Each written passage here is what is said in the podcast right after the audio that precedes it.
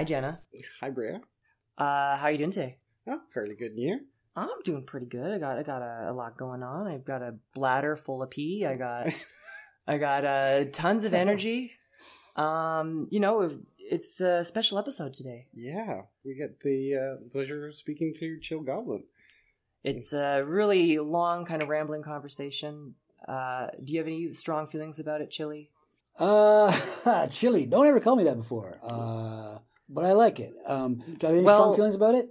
Only positive ones. Only positive, strong feelings from the Yeah, Chill strong but good. Strong but good, like like an ox. Yeah, Which that's like not good related to anything. Good Nailed like it. an ox. Huh? Nailed it. All right. Welcome to Obsessive by Nature. It's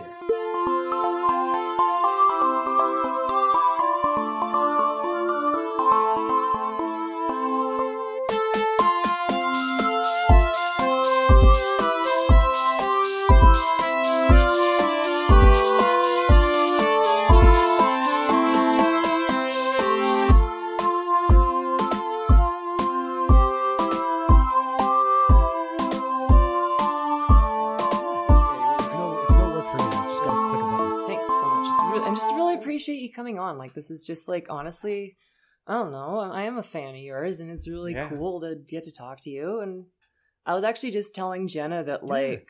I don't know if it's weird for me to say it, but I'm like really proud of you because I've been watching you for like Oh, thanks. since you know you had like maybe like I think 1500 subscribers or so, and now you're like you know you're just blowing yeah. up. Oh no, I think you've been watching me from way before that. Uh, maybe Yeah, before oh, that, 1500, yeah. yeah, that's right, honestly, that's right. And like, That's right. I just yeah. always No, I think you were you were one of the day ones. Maybe honestly, in my brain, I got Yeah. full full disclosure. Like, part of the whole deal here with this pod is Jenna and I both have like ADHD, and like we just kind of Go I knew you were gonna say that. yeah, I knew you that was right, coming. right. I have right? ADHD too, so I, I yeah, almost like we're I- but it's it's funny. Like, I, yeah, I appreciate the uh, um, uh, the love. I um, I, I gotta say, I also have uh, I've been a fan of yours for since way back in the day. Uh, I've been like reading your comic on Facebook. I'm like one of your uh, Facebook followers. Yeah, yeah, Oh yeah. God. I don't know. I guess I never like told you that, but I uh, been I've been like reading your stuff. I'm like "Ah, I really like like I'm like a visual learner, you know. Like I really like comics and stuff, and I don't know. I guess like uh, trans issues, I sort of became a- a thing I was aware of, like you know, relatively recently, within the last like ten years, or something like that. Oh yeah, I mean, join the I club. tried to like educate myself about it, and yeah, right, yeah.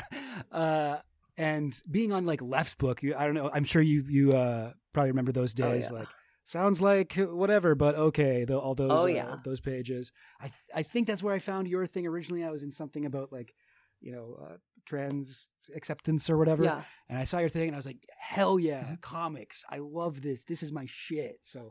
I've been following. I've been whatever. So it's like there's like a mutual admiration here. That makes me so happy. That's very cool. because I remember Yeah, you. I remember when you found my channel, like early on, I was like, "Holy shit, is that Bria? Like the Bria? Oh, it is. God Oh, damn. that makes me so happy. Um, you know, Yeah. it- when I'm sure you Yeah. you're learning over the your career, like being a digital creator. It's kind of hard to like really know the impact that you have because you're actually separated from most of the people that you're supposedly connected to. Yes, that is true. Uh, but like you know, like just uh, seeing people grow, eh, which was where I was going from. Like when I was sitting there, like just watching you grow, and like uh, the times like with fans of my comics, like I'd watch like people's like names change, their photos start to change, you know. huh. And like this person that had been commenting on my comics as one gender is, you know, presenting as another one. It's just like, or anything, like just seeing a person, just like Hey, I don't know, I, I. I see glow ups Yes. happen, and it's Absolutely. Wow. Yeah, I imagine that's really cool. and it's just I don't know, not to say that I like stalk my fans or anything, but I, I, if I'm reading your comment, I'm, I'll recognize names. I recognize people that comment a lot, right? Like, yeah, but uh, totally. I uh, I also remember um, I ordered a patch from you from your uh, Etsy. Yeah. that was and uh, so I think I told you about this, right? Where so you you uh, I ordered it. I guess it was from like my email, my goblin chill at gmail.com Yeah. was the, the account. And you like recognized it and you're like, oh, it's Chill Goblin or whatever. And when you sent me the thing, you sent it in like a. I just ordered like one Yeah, small yeah. patch, and you sent me like this big package, and you drew like a picture of my chill goblin guy, and you sent me like a bunch of extra stuff, and like I got it, and I was like, I was like, what is this? Like I didn't order anything like this big. I think it also came like a few months later, like the ADHD thing. like it came like a, a Well, while after I'd ordered. You know what it So was? was like, what is this, huh? Who is this it? What, Well, what what, it was was right when you placed that order, I got cast in a play, and I was like doing play Oh. stuff, and then I and then it was like Okay. after the Yeah, play wrap, yeah, I was like, what? Oh shit! Like, what the fuck? Chill Goblin orders like from my shop, so and I funny. missed it. God damn it! And so I felt really bad about it. That's oh man. No, that's all good. Yeah, I, it's it's funny because yeah, I I, I do uh, plays too, and it, I shut down my my like video production and everything. So yeah, I to- totally get it. Uh, but it was just very alarming uh, for me to receive that package. I was like, yeah. what is this? It's like got a lot of stuff in it. Who's this from?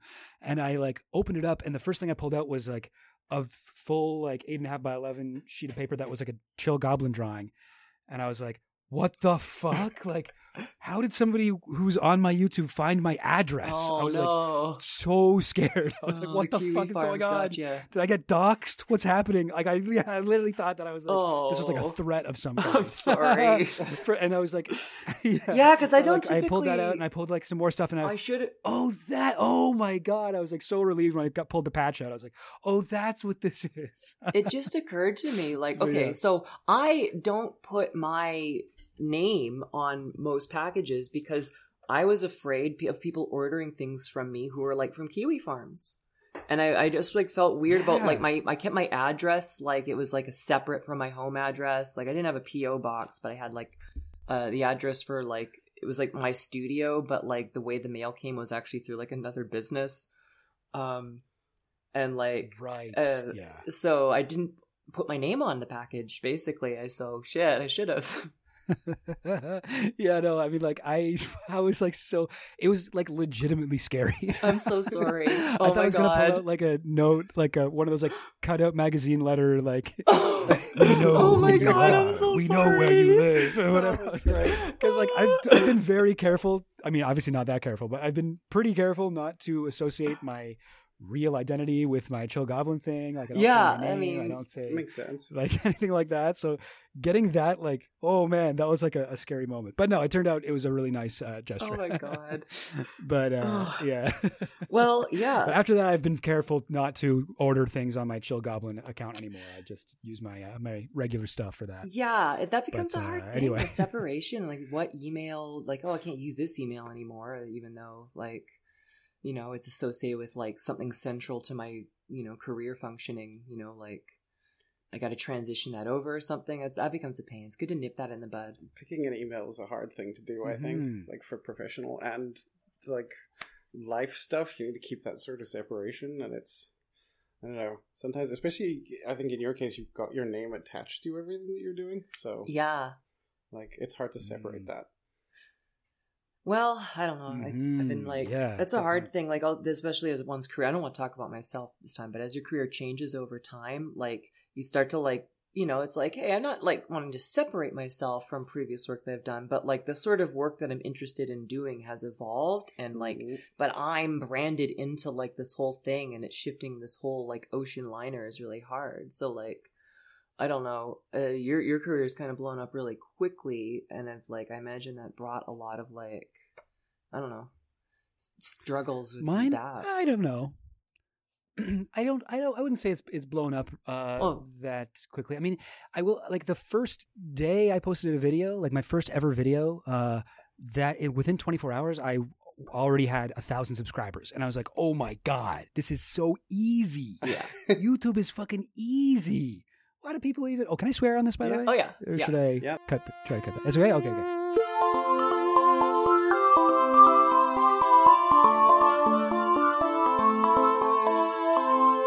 Like I, I was gonna say, I I've more recent fan of yours. Just like seeing some of your stuff. I I caught on to. I think it's it, the first video of yours I saw was the the psychedelics one, which I honestly really enjoy. Oh, I thought it was great. Just Oh, like thanks. Such a God. great dive into that. thank stuff. you.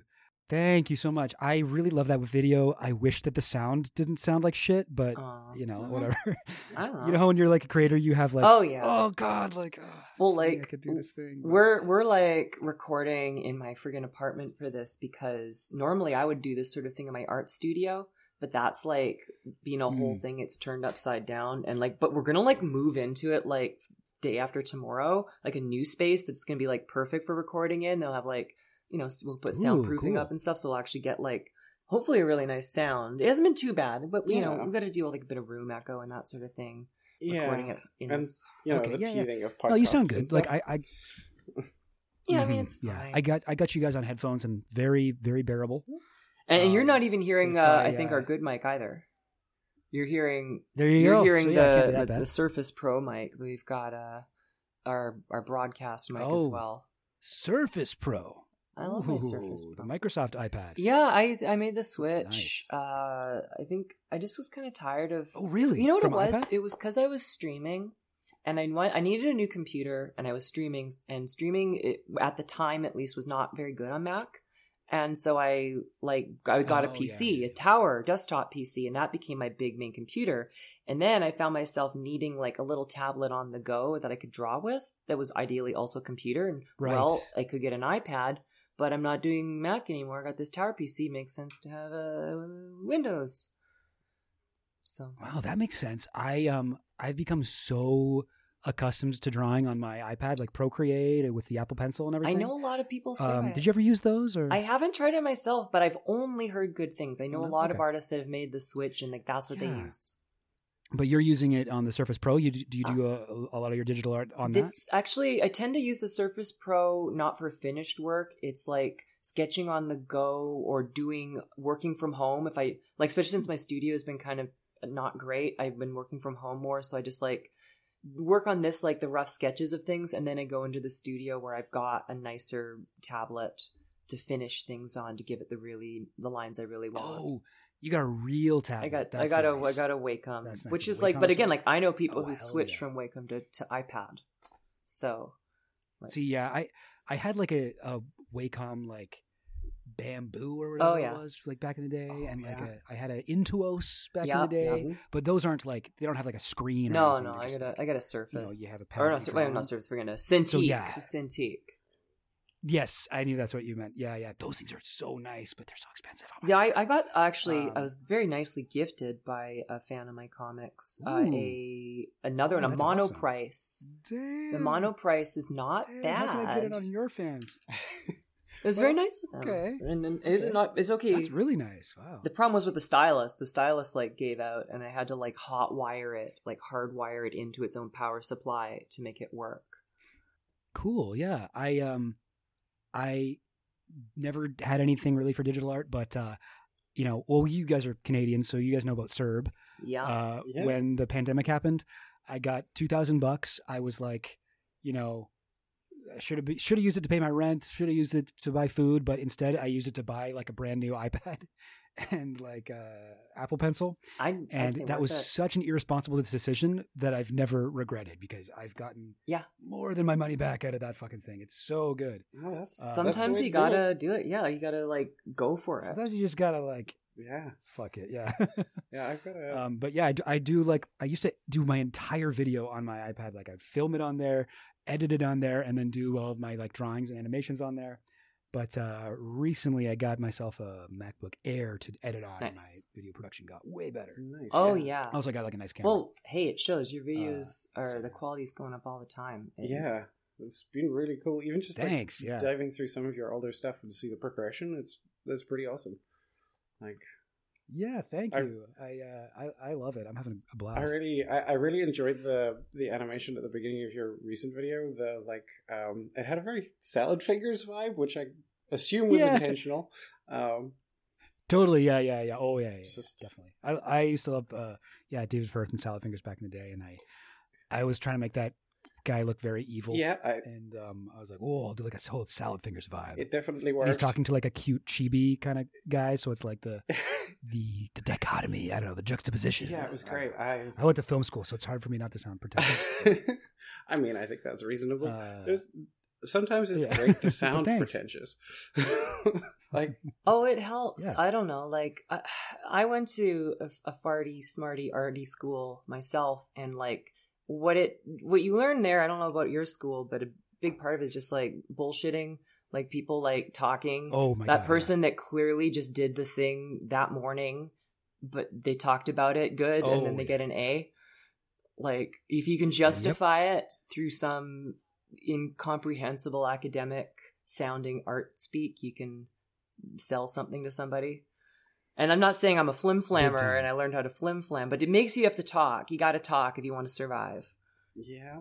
No, I think Mhm, you know being mhm. able to explain the art is really important, but also if you get really good at it, you know how to just bullshit your way past anything. You can make the dumbest stuff Yeah. seem really, really smart because you're like, oh, it's just the composition and the. It, our teachers sometimes Yep. lap that up. Oh, who's to say? It's all Yeah. subjective. It's Yeah. so funny. It's so true.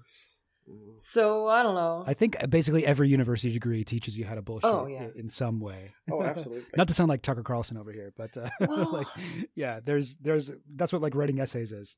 there there's something there is something I think broken in it. Like not to get like too at the jugular on any kind of politics talk right away here, but like you know, it's Mhm. like th- I think there is a lot wrong with how universities work, and it's not just like things like admissions and and uh Yeah. tuition and and and you know stuff like that it's but it's even just the way it's taught the emphasis on that definitely is a part of it. Yeah, like i just uh there's treating a university like a business. yeah i mean they're often described as what hedge funds with a university attached Oh yeah, Like, I Uh, mean that's Yep. You know the the cost of the cost of stuff, the way stuff is taught, how much of it is just like rubbing shoulders with the right people. It's all just part of the the, the capitalist gatekeeping, for lack of a better way to put it. It's just Yeah, you know. agreed. but like agreed. i don't regret Yeah, the regret fact going that you have to pay so much money, like.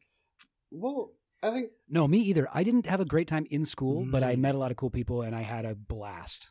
I did a lot of drugs.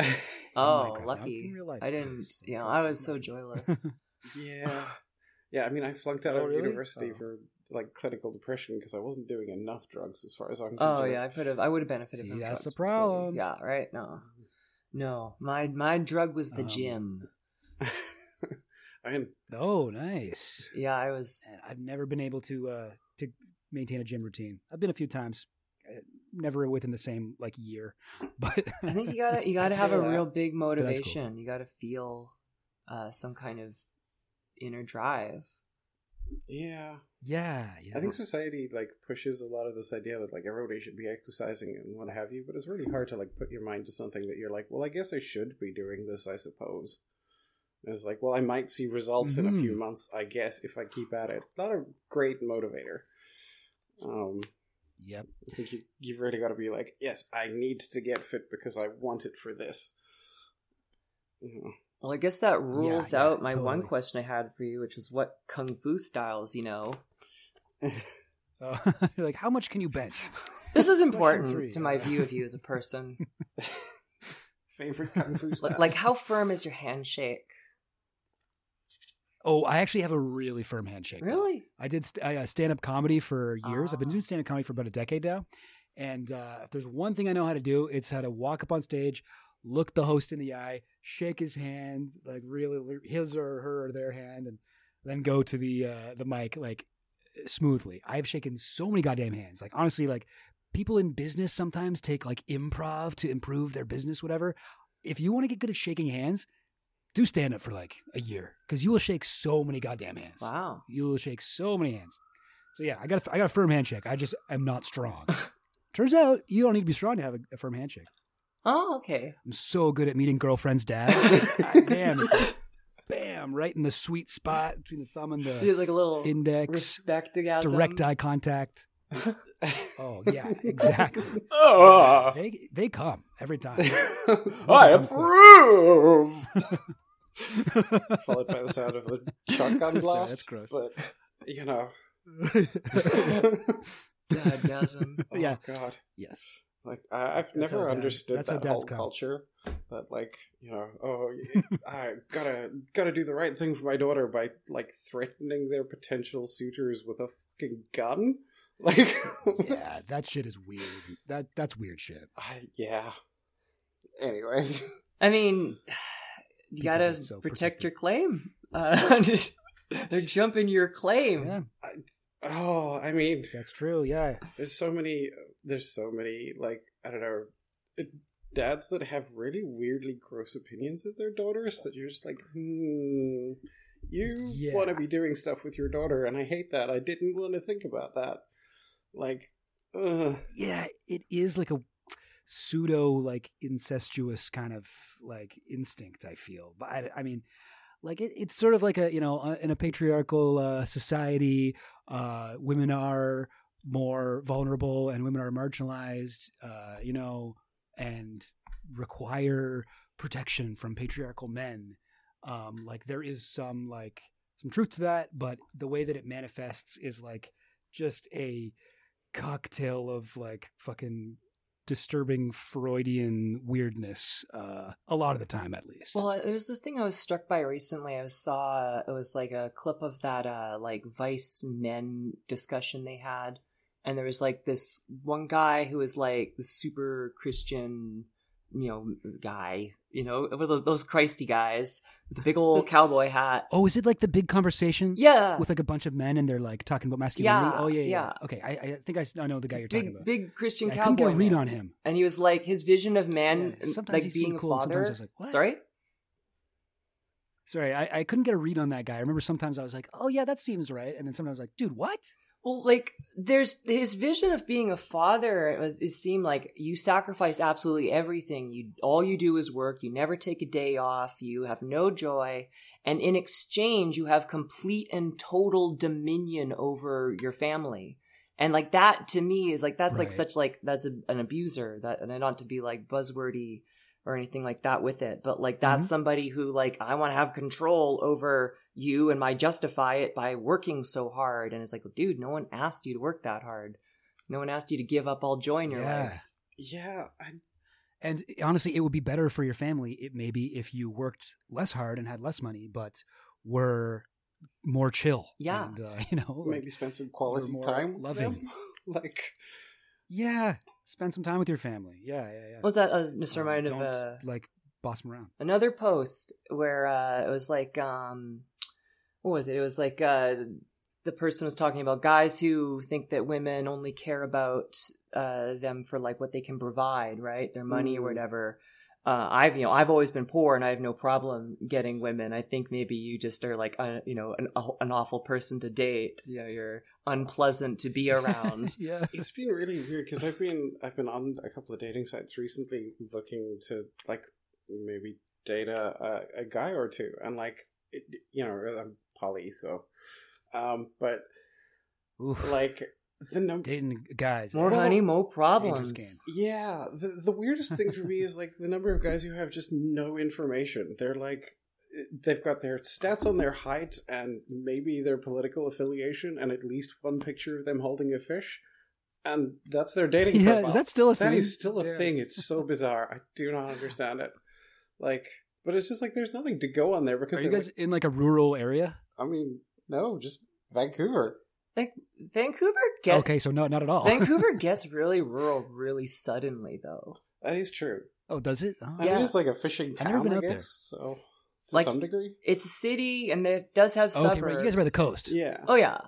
City fishing. Uh, yeah. I mean, I know a, a, a good few people who seem to like to just I don't know drive out to some lakes or out to the ocean and go fishing. So And, and people are all about the Yeah, outdoors. I like to drive out to lakes. I don't like to fish, but yeah, it's it's so funny. Like, like there is like I don't know. I'm not. I don't believe in gender essentialism. I uh, I think that like men and women are basically the exact same thing, uh, Mhm. brain wise. But like there is like a social like segregation where men don't spend enough time around women and they don't know like what they're they're looking for and they're like when they catch a fish all their dude friends are like that's so cool man you got to get a picture and they're like this is a proud moment for me Yeah. i bet all the women on tinder will be so impressed by this and it's just like oh, that guy's holding a slimy, gross animal. I didn't really want to see that. yeah.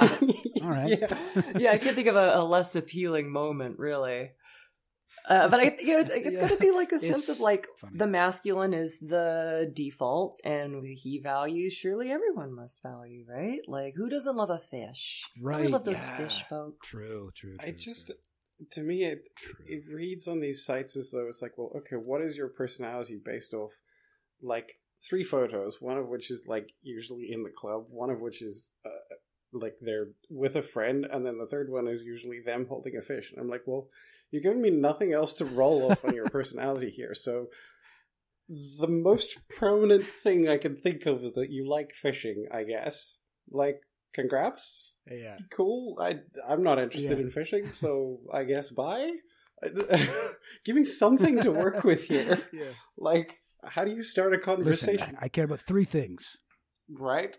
like, I mean, fish, clubbing, and my friend. Oh well, and they'd be like, "Oh, that's nice. You have a friend. Tell me about your friend. That's so cute."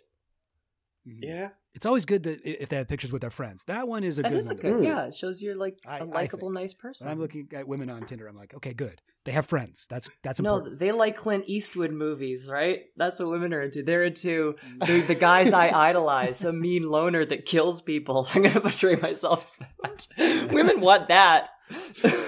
oh, yeah. Yeah, women it generally I feel like are much more conscious of what men are looking for. Uh although there's some there's some uh, there's some things on Tinder from the straight dude perspective that are pretty funny. I get a lot of I mean, I don't know, I haven't been on Tinder in years, but I remember getting a lot of uh girls like cuddling with like, sedated tigers and stuff at like th- those oh, weird Oh, they're- zoos they're or nice whatever. You know what I'm talking about? Oh yeah, it's so cute. It's Yeah. not being trafficked at all. They like it here. Yeah, no, don't think about why that tiger's eyes are half Yeah. closed, and it's not. It's amazing. They loves. love people. Oh, They just love it. They like being cuddled. Look, they let you do it. Yeah. It takes a lot Yeah, of and then you meet that girl and bring her over, and your cat's like, "Fuck you." Yeah. Like, I thought you were great with cats. That's how I knew actually uh my first boyfriend, I uh first real boyfriend, I knew he was a good guy cuz he, he his cat, he loved her so much. Yeah? And she hated me. oh, there you go. she didn't I mean like she warmed up to me, but when I first came she was like what's this bitch doing here? yeah. I mean, I think Yeah, cats yeah. get very territorial, and they they want your attention. So, like, if anybody comes in and starts uh, moseying in on the attention, they could get kind of unhappy. Depends on the cat, though. Yeah. I Mhm. mean, Yeah. some are just bitches. My my cat is actually really friendly. My cat loves everyone. Uh, Oh, see, I want a and cat like that. Just will go and cuddle on everyone's lap. unsurprising you First have a time they cat. met them. Yeah, I, I feel like that. I mean, like I could maybe I could believe you have a dog, but like cat energy, yeah, Oh, I would love a dog, but I don't know. I don't think I'm it's responsible hard. enough. They're a whole other I level. like get to a point where I can take a yeah, like take it take it for walks every day and whatever. Cats are generally just you clean their litter box, you feed them, and then the rest of it is just cuddles. You know, you, you don't have, and and playing with them, but it's it's a lot less of a daily commitment. I feel. Yeah. Cats are like you have an elf ranger in your D and D party, and dogs are like you have. I don't know, a small child you have to escort everywhere. Like they're a life, they're a life Yeah. partner. They're with you. A small child that runs very quickly after. Yeah. Oh no. oh, Small child on a Segway. it's yeah. I know it's an overly complicated metaphor at this point, yeah, but uh, yeah. I mean, Yeah. it's, but the truth is, yeah, dogs like they got to be with you. They're your like your pal. They're your buddy. They're like with you. You can't just leave them. I do like that. Yeah, I like when my friends have a dog that I can go and chill with, and the dog's like just such a fucking bro. I'm like, yes. Yeah. And it's always amazing when someone has that close relationship with their dog. You know, like they just like they just like they. It's not like they have that total control. I feel like that's creepy when someone has like total control. But like the dog like goes where they tell the dog to go because they're like friends. You know, it's just like you go there and like, yep, go up and follow you. Where are we going? Yay! I'm happy to be with you. Yeah, I love seeing that kind of connection, and I, I do agree that the like other kind of connection can be a bit, bit creepy. When dudes are like, you know, you do this, and then you sit at my heel, and you stay exactly here and don't move. And they just they sound like they're shouting at their dog the whole time. I'm like, the poor dog. And then you see somebody with a, a happy puppy that's just like, yes, I love doing whatever the hell you're doing. I'm into this. It's just, it's real sweet. I'd say it's a red flag if someone if if you're on Tinder, guy's got a dog that he like owns like an object. Mm. Yeah. Oh well, yeah, yeah. That's a that's not good. I, I I think it's, it's like that and how don't- they treat uh, wait staff are usually really, really good indicators. Oh indicators. yeah. Yeah. Like, if you're. Oh yeah, that's a major. That's that's like a yeah. That's if I'm on a date with somebody and they're rude to like a server, it's over. Mm. That's it. That's done. Yeah. Uh That's uh that's that's not okay. this uh anyone I don't know, it, I just think it becomes like a conflict you get into where I don't want to get too heady here, but like the the hierarchical thinking. If you have a conflict within those who have the the hierarchy in place in their minds, they are adhering to the hierarchy, and they're those that want to break the hierarchy. these those two can't live together. Yeah. Accurate, That's though. pretty good, uh, Jordan Peterson. yeah. Scarily good, even. Well, okay, well you know The lobsters. We should be exactly like lobsters. That's what we should do. uh, okay, well We should put tie our fingers together with elastics. That's what we do with lobsters. Why wouldn't it work for us? That's brilliant. We can just that way, you know, we no more uh dropping your pencil. It's just in there. You always got a pen on you. yeah. Is it That's true. scarily good impressions from both of you, honestly. Well, you know, not to Mhm. alarm James. Yeah. uh, I don't know. On the, I don't know. We're already. I don't know what we're to- doing if we're recording or riffing still. But do you want me to call you James or Chill Goblin? First of all, Yeah, you can call me James. yeah. James. All right. James is my name. You you can call me Sure. Chill Goblin. But, but, uh, I feel like it's a little bit less awkward well- to call me like a, a name that isn't like a mythical creature. Got it. Yeah. Well, I don't mean to alarm you, but the secret to doing a really good girl voice is being able to do a really good Jordan Peterson voice. Whoa, if oh, you really? get up here Damn. to your voice box and your voice is resonating from your mouth and your nose and you kind of hold it back like this. I used to call it the Uncle Gord because it sounds like my Uncle Gord, but you know, Marvin the Martian, Kermit the Frog, or of course the Yeah, Jordan same thing. Peterson. Wait, but how does that turn into? How does that turn into like uh like a feminine? Oh, like, okay. So voice? that's half the equation. I don't turn one. Okay, voice lesson That's time. By the way, I teach voice lessons, everybody. So, I, yeah, I saw that you've been you you've been doing that. That's that's cool. ah, yeah, that's been a, a long, ongoing kind of thing that recently I'm returning to, and it feels really good. It's like, I don't know, genuinely feels like doing a good thing. yeah. Uh, I get lots of nice feedback. Tons of people really appreciate it, and um, I know, just like it's hard to find something that you can do in this world that feels genuinely good. So I'm holding on to that. yeah. But uh, Yeah. in answer to your question, so th- that's half of it. That's what we call the tight, pinchy side. You you, you go up here and it's like tight and pinching off in the back of your throat, but then you have to open it up into the breathy, soft voice as well. And it's a kind of Whoa. fast blending between soft and tight. And every single word, you start like this and end like this. And so your voice ends up kind of sounding, if you're like putting in effort, like, you know, I tend like, especially if I have like a maybe a hypothetical Yeah. smoke before a, a recording session, maybe my voice might drop down into my Uh-huh. throat a little bit more. But if I really wanted to, I could have it up here and have a very soft, beautiful, gentle voice for the entirety of our recording session here, Damn. James. Wow, damn, you're really good, Thank you. I, I'm always. man. Okay, so I am I'm halfway to that, eh? Because I can do a pretty good Jordan Peterson. I, I think I'm just gonna learn how to. I'm gonna voice train myself to do a, a girl voice just to freak You people could. out. You could. I, I will say it, it might get a few labels of egg. Um, so, you know, as long as you don't Yeah. mind that. yeah, people are like, "Oh, are you into egg?" I'm like, "No, I'm just into prank." We support That's why I this. prank people. I mean, absolutely. And the other the other side of the proud Bugs Bunny tradition, really, right? Gender bending and pranks. Mm, Yeah. I, that's true. Yeah, especially retaliatory pranks. Those are the Yeah. best. And like honestly, like I think it's good to play with your voice. Like I think that's a place of agency for people, like cis or trans. Like I don't know, not everybody likes their voice, and you can actually learn how to change your voice if you don't like your voice. And yeah, it will become a habit if you keep at it. Mm-hmm. Yeah, I think voice. It, it, it's quite funny, especially like sitting across from somebody who has such a honestly incredible talent at voice stuff and like training her voice Yeah, and, for and what have you, and she's got all these resources and. And then they hears me. I'm like, I'm actually pretty comfortable with how my voice is. Like, I've raised it a bit more than it used to be because I used to sound like this. Um, and these days, it's like, Mm. you know, um, I know I don't, my voice doesn't pass, but I'm pretty happy with it. I'm pretty chilled with it.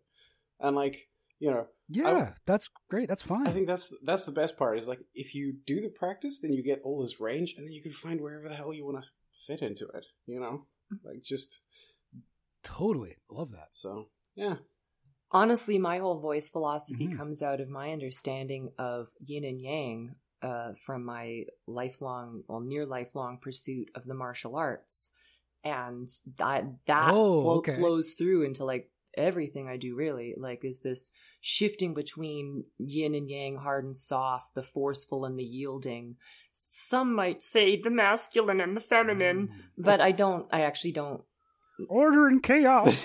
Like, something something it, dragon. it it drives me kind of a little you know it irks me to see like there's like a desire for like this sort of right wing mysticism right they, they they kind of grab little bits and try to get credibility from like other cultures and like they don't Whoa. they take it everything but name only but like it's clear that that's what he's kind of going he'll he'll he'll use it when he wants to but not really pay attention to what it it's saying uh this Yeah, totally. He he like at, he, Jordan Peterson and like a lot of other guys, but especially him, he'll do a thing with like gender and not just gender, but specifically talking about gender. He like simultaneously mythologizes it and like naturalizes it. So it's like he's being like it's scientifically accurate and it's also mythologically accurate. It's part of the story structure of the brain or whatever. yeah It's like is it both of those things? Like what do you mean? Like you know, it's like it's it's very odd the way the way he uh he argues. well, the worst part for me is like the, the Can you guys hear by the way? Um I think there's some some noise happening over here. Is there like do you guys hear anything? No. Uh, i can't in the background? all i hear is you yeah. No? Okay, cool. all, all that's okay, cool, great cool, cool. I think That's I think like a it'll okay, dude just. Doom remix, Doom uh, Eternal. All I hear is you. Ooh, Dude. nice. oh, no, that's, but it sounds like a nice romance. It's like a soft, like, uh, like a like a romantic cover, like you know in Terminator when Sarah Connor and Kyle Reese like sleep together. Uh, you know, it's like the soft Yeah, romantic version. of pian- dun dun dun dun dun dun. it's like that, but like Doom. Uh, And then like a gentle like pop pop pop pop. Yeah. like the Terminator. yeah, I- I think it is in there. Yeah. Uh, It's honestly a heartfelt moment. It's like somebody hitting a triangle instead of like slamming. I'll fire a cannon. Dig, dig, dig, dig, dig. Yo, that's what it is. Yeah, ding, ding, ding, ding, ding. Yeah, it's like that on the wind chimes or something. yeah, triangle wind chimes. Glockenspiel. Yeah, a little gawk, high, high note. It's the it's the uh, the Kidz Bop version of the. I mean, the thing, is, like Brad Fiedel, he's a great musician. Uh, I think he did that part too, so I'm not going to question. Uh, he's, oh, nice.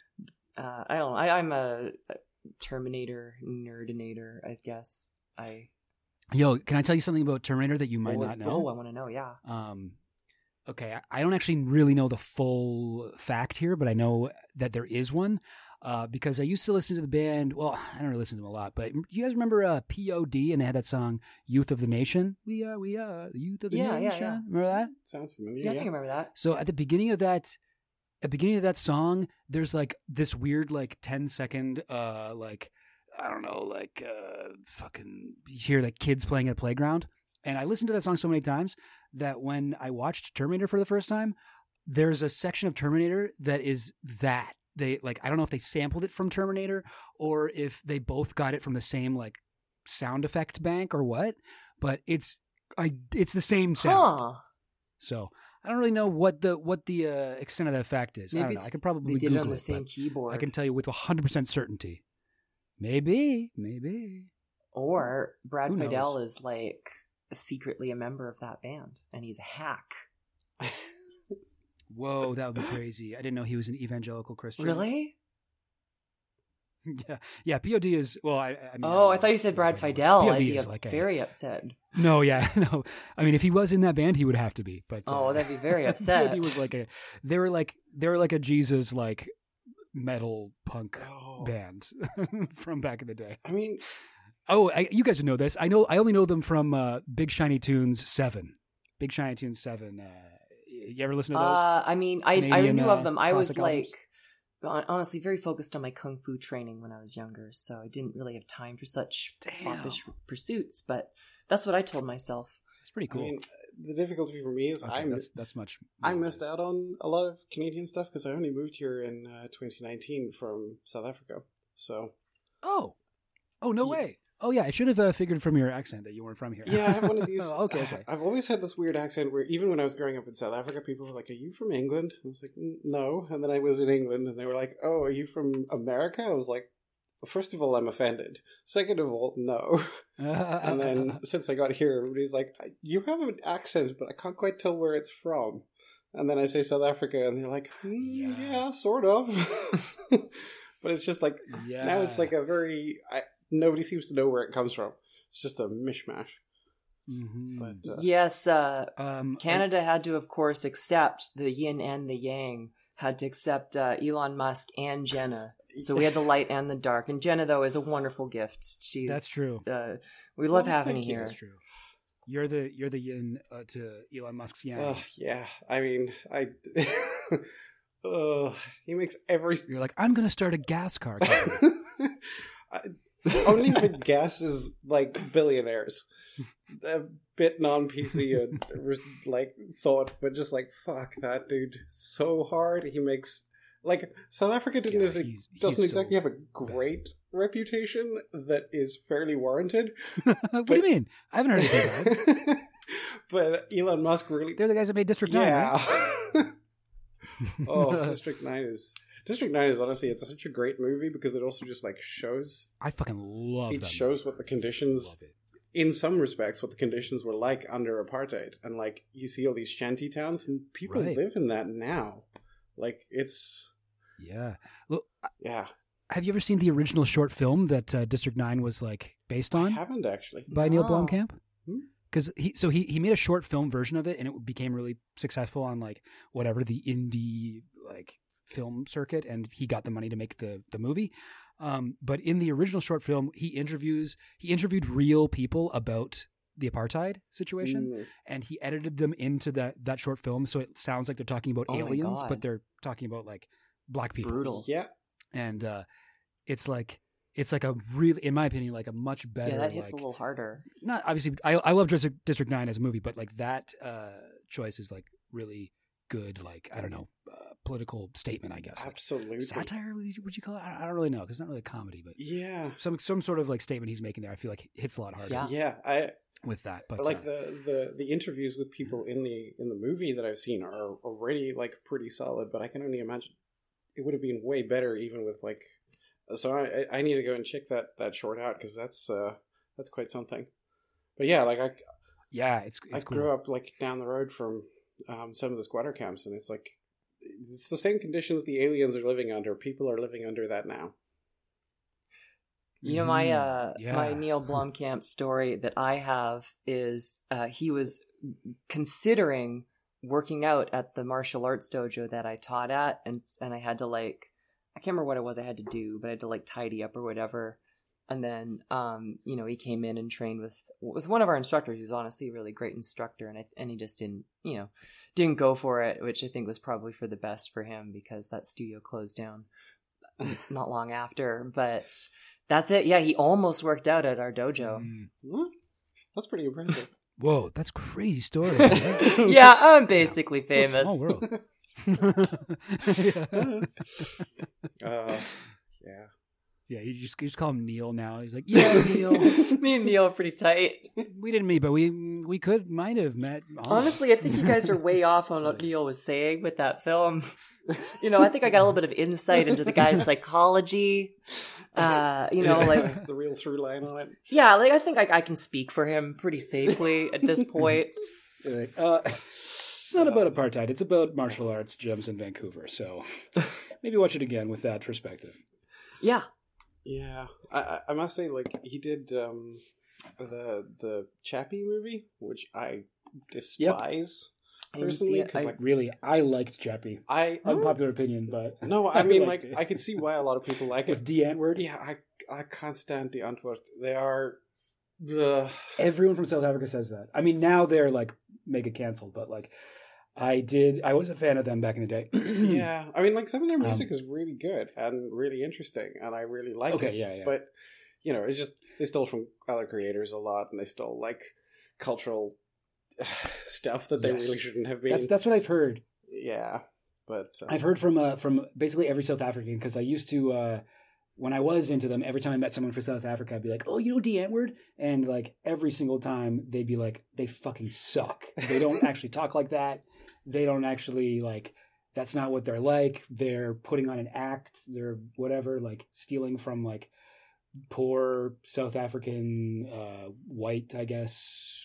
Uh, what do you what do you call it? What do you call that kind of thing? Afrikaners or whatever? I don't know. oh, Afrikaners. Um, but they're yeah. sort of like stealing, like stealing from the, the slang of these people that, and like they had like other bands before where they didn't speak like that, and they're like a lot more, uh, like they come from money and they're they're making themselves out to be like these authentic whatever. So yeah, uh, yeah. I mean, there's I've I've heard that. there's a, a few different like cultural groups, including um like uh there's a, a mixed race uh, sub like culture there that they pulled a lot from really heavily that was Mm. not okay.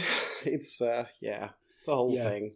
A lot of I remember Africans it- hate them. there was a bunch of early songs where they they say the n word a bunch. Yep, That's not great. Yep, and there's a few. I think there's a couple of songs where they say th- there's a, a word like in South Africa, the N word doesn't have quite as much of an impact as it does here, because there's another word Right. Yeah. that the Afrikaners used, uh, which I'm not gonna repeat, but it's the K word.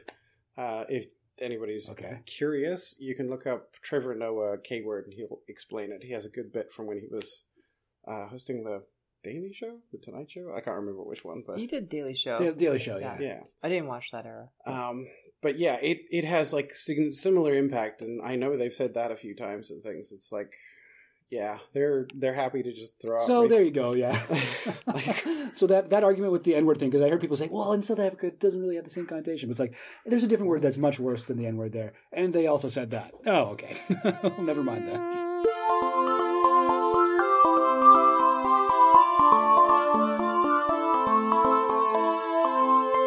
Just like so, um, I don't know. We've been we've been recording for a while and just kind of riffing without any structure. But uh, I had some stuff that I Yeah. had prepared uh, to to talk about. Just oh, like- sorry. I just went to all No, it's like Joe. Rogan podcast. No, I'm fine with this. I like without this. any warning. I I'm like, down with this. Let's just shoot the shit, see where it goes. we were we were sort of joking the other day that uh, Bria's a little bit like the the trans version of Joe Rogan on this podcast. Like I'm we're, gonna- we're kind of going for that vibe. I'll get it. Yeah, I'm gonna You know, take that little. like leftist uh, take on that that vibe. Watch out, Joe. there you I'm go. Coming for you. All right. Yeah, Yeah. But Nice. uh, what's your what's your what's the name of your podcast? What's it called? oh yeah, we didn't even tell you the freaking name of the podcast this whole time. Uh, obsessive by nature. Yeah, it really to just like, for lack of a better description, bounce off our neurodivergent like takes on everything. Just we get a little obsessive about weird shit. We just it was what was what happened Cool. is Jen and I would always just end up talking for hours when we got together to work on other stuff that we were working on, and we're like, maybe we should just record Mm-hmm. these conversations. And uh now we're like, ADHD baby. yes, it's a power and a curse.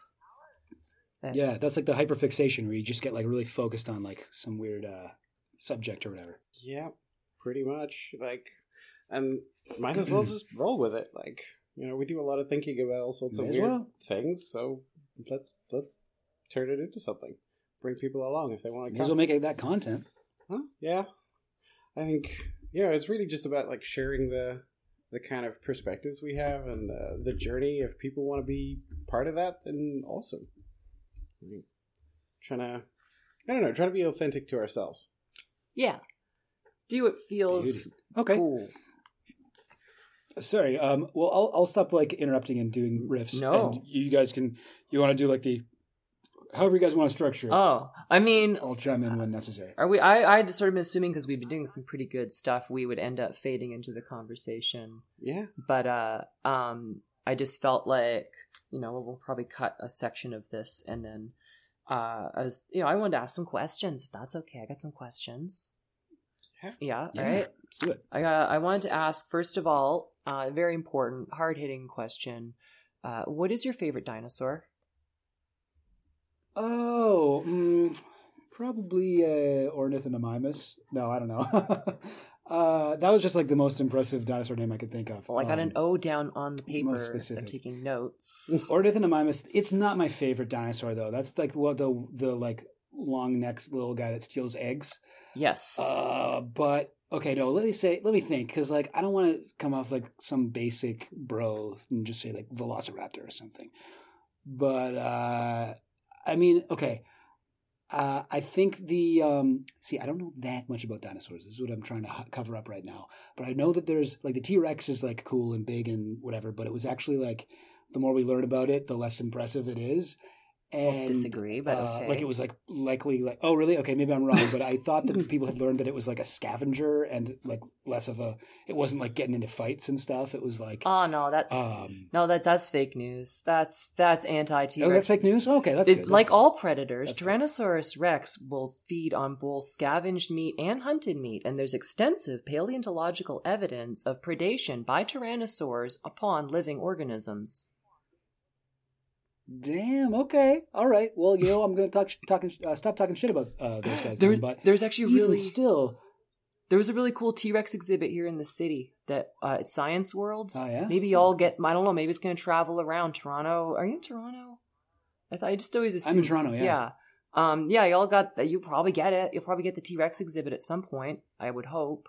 You should go see it. You might, hopefully you might learn something. Okay, I'm down. D- dinosaurs are cool as fuck. Uh, I would be down to to learn about the T Rex more. Um, okay, but but I'm not going to say T Rex is my favorite. I believe the Albertosaurus was bigger. Uh, Uh, no, and I believe the uh, um, oh, it wasn't. no, The Albertosaurus is smaller. they're littler. Okay, Some even no. debate whether or not they're separate species. You're so defensive. Oh, I'm really? Uh, T Rex is the, um, my favorite dinosaur. T- okay, okay. So that so I can't win trying to think of something better than T Rex right now. Ah, You're But, gonna be uh, wrong, but what about the uh, what about the Ultrasaurus? Ultrasaurus is, That's- that's is that bigger than ultra- the T Rex? yeah, but it's a different classification of dinosaur altogether. It's really not. Okay, but but it's bigger than the T Rex, Yes, it is. and it it's it could it's stronger than the T Rex and could fight the T Rex and win. if it was full grown, possibly yes. Uh, okay, yeah, yeah.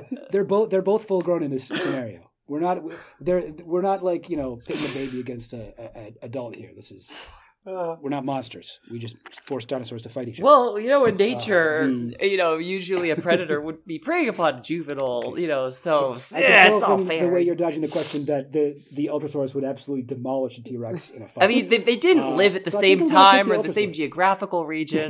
Okay. like, it's Oh, a yeah. highly unrealistic you've- contest, frankly. You know, It's w- okay. It's worse than I thought. That T Rex is like just immediately going down. Wow. Okay. you know what? Uh, yeah, I'm gonna go with Ultrasaurus, and mostly because it, it can beat a T Rex, and it's got a way cooler name. Okay, Ultrasaurus. I'm calling the dinosaur pope right now. cool.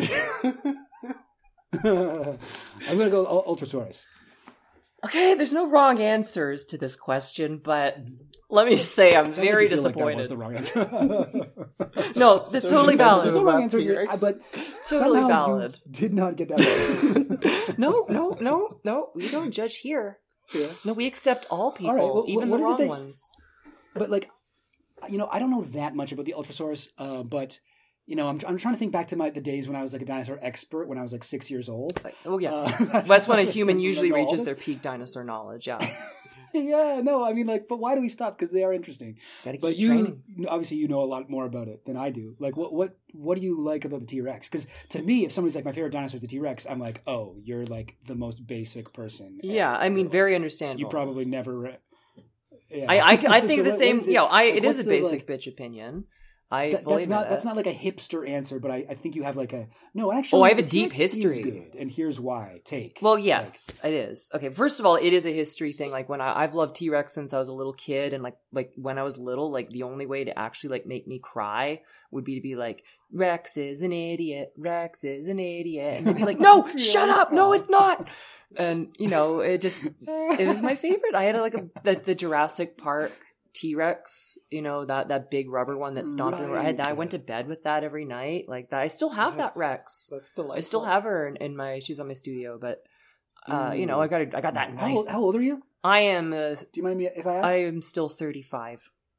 I don't turn thirty six Okay, till cool. later Yeah, this year. Okay, cool. Yeah, I'm I'm the 33, and like I remember when in 1995, I think it was Jurassic Park came out.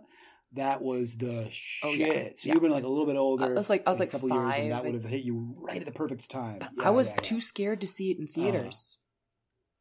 I, I didn't. Oh yeah, I, I, wasn't allowed to see it in theaters, but I did see it at my friend's house. I that's my biggest regrets in life is I didn't see it in theaters when I was a little kid. I I think it comes back every so often, doesn't it? I, I have seen it come back and I miss it every time.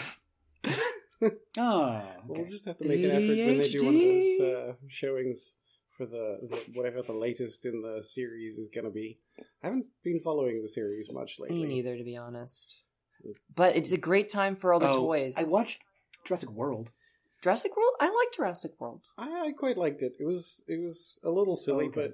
but yeah. And then I, I haven't watched the Hello. sequel. Hey, you know what you're getting into with these movies at this point. Oh yeah, It's gonna be absolutely. dinosaurs. They they invented a new dinosaur. I feel like they didn't need to do do that because there's other dinosaurs that are cool, but Right?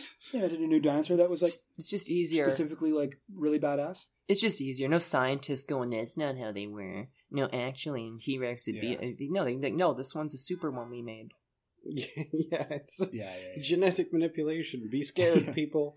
This is the future. We're gonna genetically modify all dinosaurs to make them hunt people. I guess. Well, so so Mhm. speaking of science, though, I didn't finish the second part of the answer. So yes, it's a broad, like long, just and true. Oh, you have an actual scientific answer because I thought your a- argument was like, well, the T Rex is better because when I was five, it was my favorite. Well, for many Yeah. years that is was the answer, yes. But also though, there's a lot of evidence. Like we we had it, we did a whole episode actually on T Rex, and it's just like every metric and like I don't know the, the one of the videos I watched to do a lot of this research. The scientist, this paleontologist, seems like it's like he's like me. He is the same level of T Rex fan because he's just like T Rex is the best animal. Like he just said straight up, it could beat any animal ever in the fossil records, which I guess includes the blue whale. Um, uh, I feel like that would depend where No, that he- fight took place. yeah, on land, fuck the blue whale. T Rex is taking that. yeah, but I mean, vice versa. I feel like the T Rex would just drown. No, I'd still. I think he'd still win. He'd still pull through.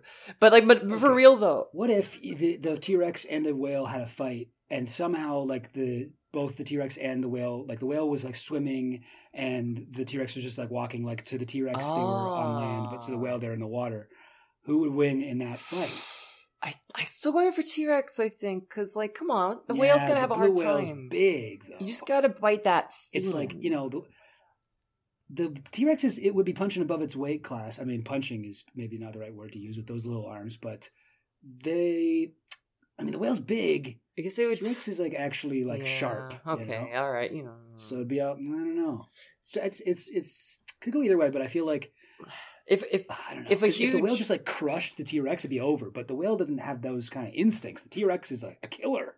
yeah, Well, I mean, yeah, I'd be inclined to say that the whale would just like grab the T Rex's foot or something, drag it under the water, and just keep diving because they can hold their breath really Yeah. well. yeah. That's in this scenario. Does the blue whale have to go up for air? Because the T Rex is theoretically in air. Oh yeah, they both breathe air. Yeah, I guess um, in this scenario, let's say that. Let's say that the the the, uh, the blue whale has like a giant like scuba tank on, so it doesn't need to go up for air. Okay, that's fair. That's fair. They like they both have scuba tanks on, but it's in the water, and the T Rex is weighted down, so it's like Yeah. walking normally. Somehow, yeah, the way the T Rex moves is like identical to how it would, would move on. It's land. got some kind of the way physics boosters. yeah, this is like this. This, this is We're a, doing science a, here, a very folks. strange question. yeah, I mean, we're starting to get to I the don't point know. where I think the, the blue whale could just swim away. I gotta- have that third dimension. To Yeah, work with. that's what would happen. Yeah. I mean, I gotta say, realistically, not to be a killjoy on it, it it, it wouldn't win because a, if, a sauropod, like an ultrasaurus, is big enough to fend off a big T Rex like theropod, then a whale can too.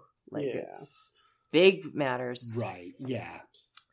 Right, right, right. Okay, all right. Well, okay, well, you go. that question always turns into this kind of ridiculous debate uh, of asking someone their favorite dinosaur. That's a good question. It's an important. I think you can learn a lot from a person about a person from their favorite dinosaur. Like Totally. it, it tells you a bit about them. Well, even just the thought process of like how they get there. Yeah, It's like you know, tells yeah, what they value, what they're what they're thinking about. it's like a little worst. The interview funny thing is, questions. I remember, I remember as as a kid, my favorite uh, dinosaur I always said was the Ultrasaurus. So I I didn't remember that when you asked this question, but after I said it was my favorite, I was like, oh yeah, that's what I said when I was six as well. Well, you know, okay, there was that Um, one toy. If speaking of Jurassic Park hypeness, they were going to release the Ultimasaurus, which was like a T Rex Oh. with like a Triceratops head and like a Stegosaurus What? tail or something. It was like a super dinosaur. Oh, so It that's was- kind of like what they did in uh, Jurassic World. yeah, but it was way cooler because it had like horns and shit. And they never That's- released that the is toy in cooler. the end, but they'd made it. They'd made Mm. prototypes and marketing. Uh, it was advertised at some point, but then didn't get released for some reason. Yeah. You ever see those like um concept art for a possible Jurassic Park sequel where the T Rex and stuff get mixed with humans? Oh my god, It's like- yes. half super human, half dinosaur dinosaur. Yeah, yeah. That's incredible. Yeah, I kinda kind wanna watch yeah, that honestly, I kinda kind wish of they a made tragedy that never got made. Yeah, me Yeah. too. I think I like like when it comes to Jurassic Park sequels, I like the cheesier ones. Like I like Jurassic Park three, like because it's just like they just Oh, drop really? all pretense. it's not a good movie. William H but- Macy. yeah, and No, uh, no, no, no. that other guy uh, is in stuff. I I mean, remember. I remember William H I Macy. am the worst Yeah, yeah. at remembering celebrities. I'm just like, you know, that dude with the face that uh, did that thing Oh yeah, that one time. Like, I, I remember Jurassic Park three had a the good logo where the three was like a monster energy drink, like claw. Yes. like, like Wolverine was there, like. that's what I was gonna say. Like, it's like you have so you have Jurassic Park, the classic, you know, great novel, Mhm. beautiful movie, and then you have Jurassic Park, the Lost World. Ooh, that's classy. Not Jurassic Park two. That's mm, no, that's that we're we're Lost elevated here, World. right? But then no, it's just Jurassic Park three, and the the dinosaurs are like monsters now. They've like clawed in the three because it's a monster attack. Yeah, Like yeah, it's a monster. Yeah, I mean, you know, yeah. it's good at selling what it is. That's- that's It's- I'm down when they it. forgot that the real monster is man. exactly. The real monster is science. Yeah, because they just wanted to bring back their son or whatever. Like they they wanted to rescue their their boy. It's fine. Oh, And that's then what it. InGen. Yeah, now- InGen, they're just there, whatever. yeah. The dinosaurs were just sort of chilling, and they'd taken over the place, right? Yeah, it's it's the second Yeah, yeah. island. Yep, yep, yep, yep. Yeah, yeah. Anyways, that- yeah, yeah, yeah. so and number, and uh, number two, Lost World's where the dinosaurs come to the human part of the world. Yeah, the T Rex gets like shipped over somehow. Yeah, yeah, I forget. Uh, um, eh, because they, kidnap it, they want to have a San Diego Jurassic Park zoo, Yes, and and, and. T Rex runs hmm. rampant in San Diego. Right. It's honestly like pretty solid.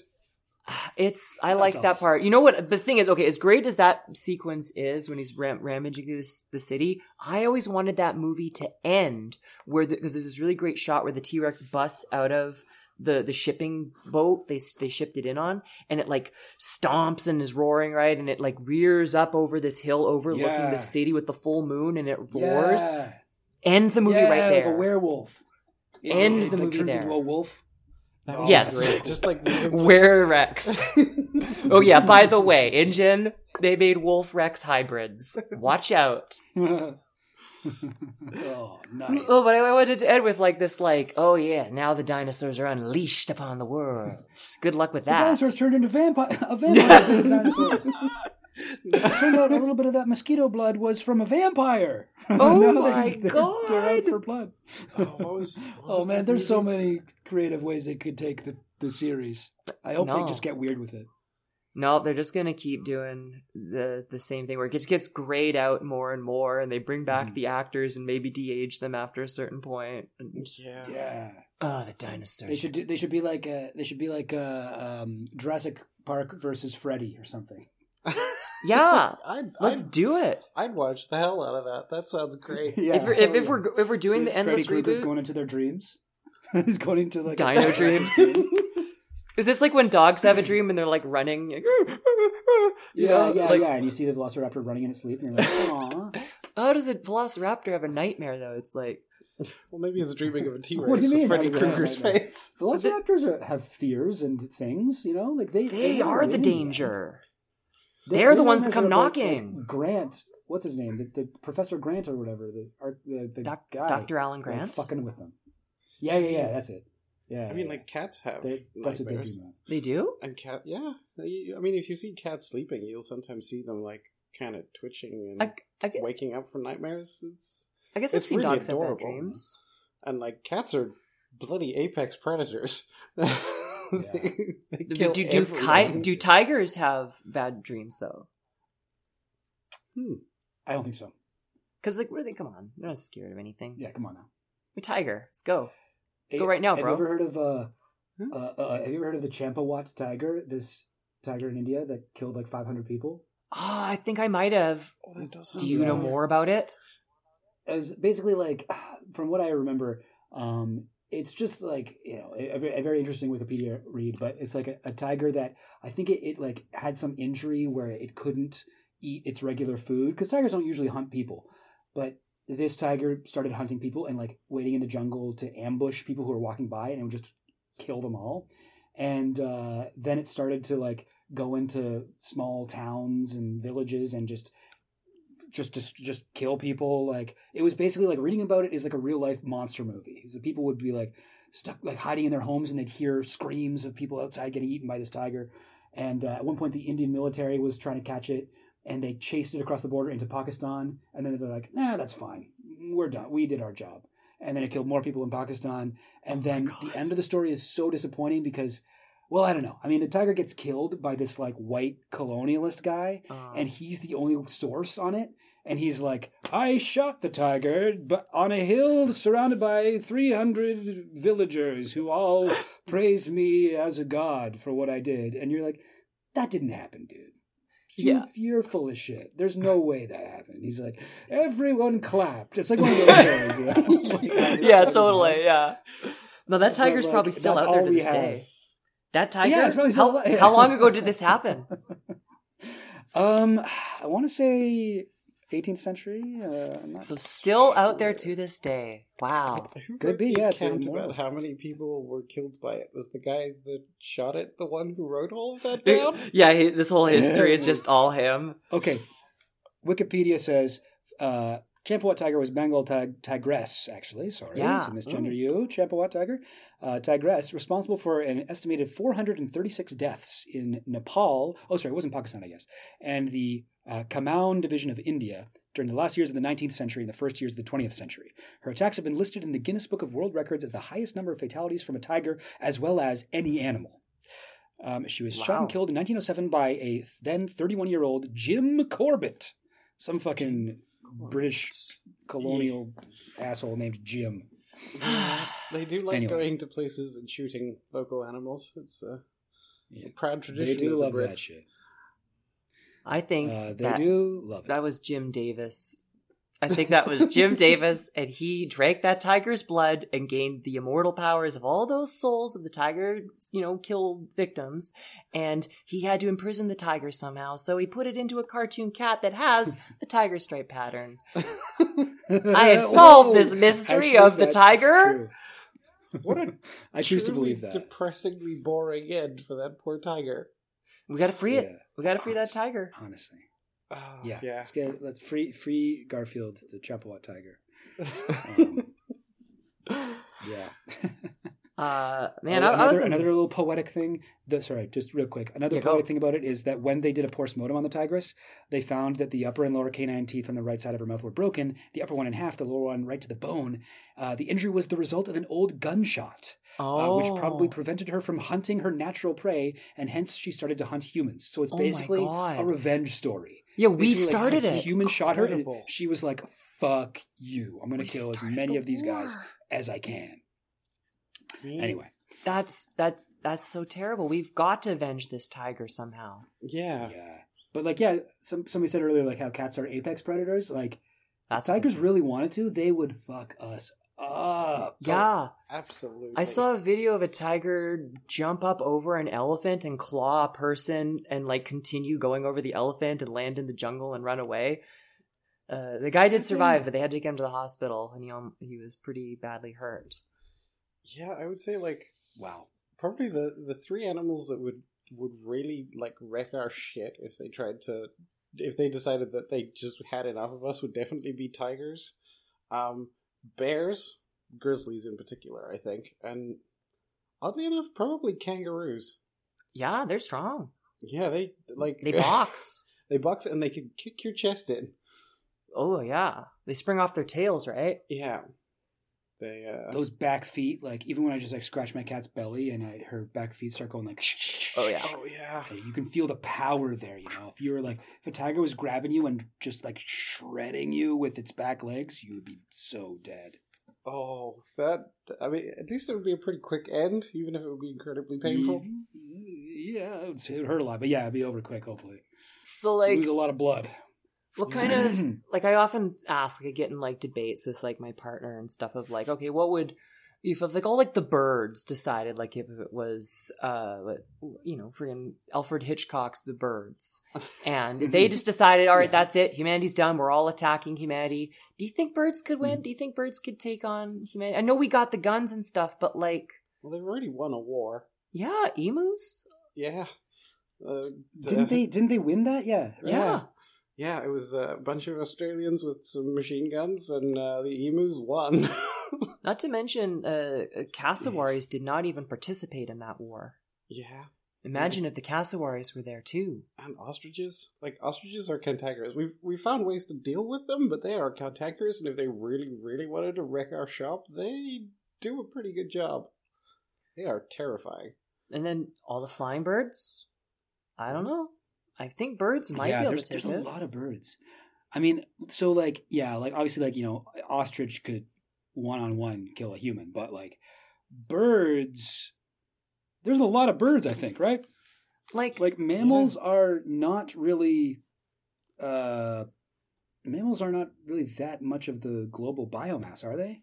no, we're we're pretty small uh, overall. Uh, I think Yeah.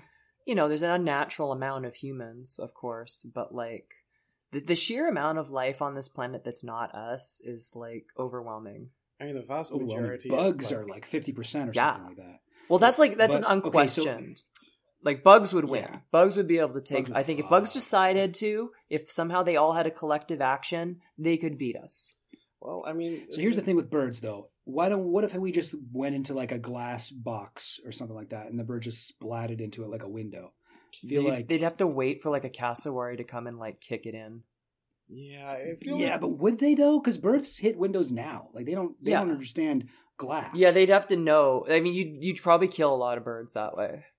yeah. So like I can I can understand like we're in this scenario, birds have they've decided to all kill humans, but are they also? Did they also like all take a seminar on avoiding glass? Because Imagine- I feel like we could. What if it's damage. like uh, one of those uh, anti-communist scare movies from the fifties, where it's a thinly veiled, Yeah. you know, allegory for communism, and an alien Okay. has taken over the mind of all the birds and is directing them to Okay. attack in a unified Oh, manner, then strategically. We're. Then we're fucked. yeah, we're fucked. Yeah. And at the and then the alien institutes uh, the Vanguard Bird Party or something, and starts. Bird USSR or something like that. Like, it just I get to conveniently have all the money now. hey, alien! You said it was going to be bird utopia. what? You told me the state would wither away. It's like uh, they just steadily pick the the smaller and smaller targets if we're going like the Stalin route. But mm, But but uh yeah, I think I think it wouldn't take many. Like, there's a lot of animals that I think it, it would fit that bill. Like, well, the cats, cats could do it, especially Cats if could- it was a yeah. surprise attack. yeah, yeah, because I mean, you know, if we're taking all the different species of animals, cats could just basic domesticated cats would cause us a considerable amount of problems, and to have their Yo, I. F- bigger cousins just pitch up for the the heavy hitters. yeah, like I love my cat, but I feel like if I had a heads up and it was like a fair fight, I could, I could win. But if my cat got the drop on me, I don't know. I think it's up in the air at that point. They can cut deep. Yeah. I got They I've got a really scar. can. I have a scar on my chest that I've had for 20 years from where my cat like put his full weight like he fell and didn't even mean to like his claw went into me and his full weight went on it and it like cut into my chest deep enough that it's a permanent scar. Like imagine if a cat was smart enough to put its full weight into its claws on your neck. Eh, i think it could get you jumps down You off know, a that shelf. would be yeah. they got the agility Yeah. for it. And they're Yeah, like no, if they were coordinated and attacking together, like I could maybe fend off one cat, maybe even as many as two or three if I was like prepared for it. But ten? Uh, I don't think so. I don't Yeah. think I'm going to take on ten cats. yeah I'd be bleeding out Yeah, before know, at I, that point, got through a few of them. just you got to just run. The guys are fast too. They run Yeah. fast. And it's not like you can Gotcha. climb up a tree or climb up anything to get out of their way. They've oh no, got the no, advantage no, no! on you That's there, you're too. playing right into their hands. oh, There's already cats up that tree. Oh no i just want a 1980s movie it's called like cats with a z The and it's cats. got Yeah. all these puppet cats are like, "Rawr, rawr." It's like the, the- these great hand puppet cats that like are killing ah, ah, people wrestling with stuffed animals and no, a cat's got me. People driving and then be like so cat that. jumps from the back seat onto their neck, causes them to crash. Uh, was it uh, Zombieland? The opening of that. I'm just imagining that similar sort of Oh, scene yeah. when she goes through the windshield. And okay, not gonna lie, I saw that movie at a very formative time in my life, and the the opening song, of course, "For Whom the Bell Tolls" by Metallica. It like, despite being a heavy metal fan at that point, I didn't really listen to Metallica, but hearing it there, I was like, "Oh, that's so badass! Yeah, I'm gonna listen to that. That's a cool song." is is good song. We love Mhm. That's like to the point where like I like Metallica, but I think I really like that song more than anything.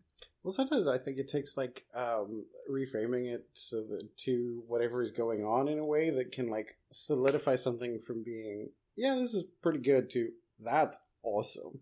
Uh, there's a Barns Courtney song that um, somebody did like a weird mix with uh, scenes from the MCU that has that feel for me. Like once I saw that video with all of the timing and what have you, it a makes the MCU look incredible in a way that they've just never quite managed with the actual films. And B, that song goes from, yeah, this is pretty cool to, oh, I love this. This is great.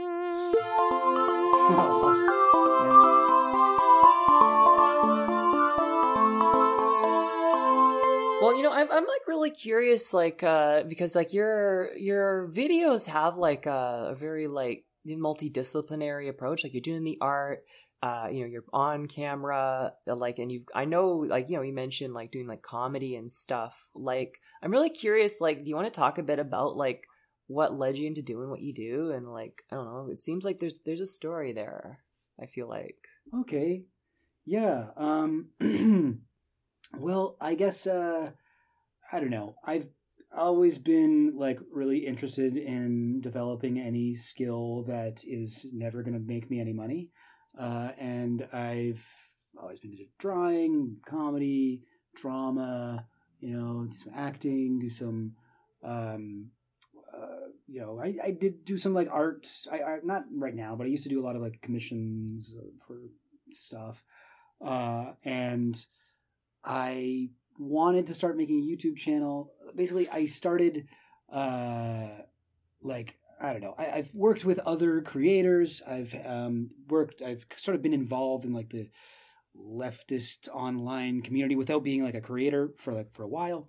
And um, I got to a point. I guess it was like I, I started shortly after uh, the pandemic um, started, and I had a lot of free time. I had I was getting some some CERB money. So for anyone who's not Canadian, it, we we got two grand a month for like a while, which I'm so sorry that you didn't get that because you should have.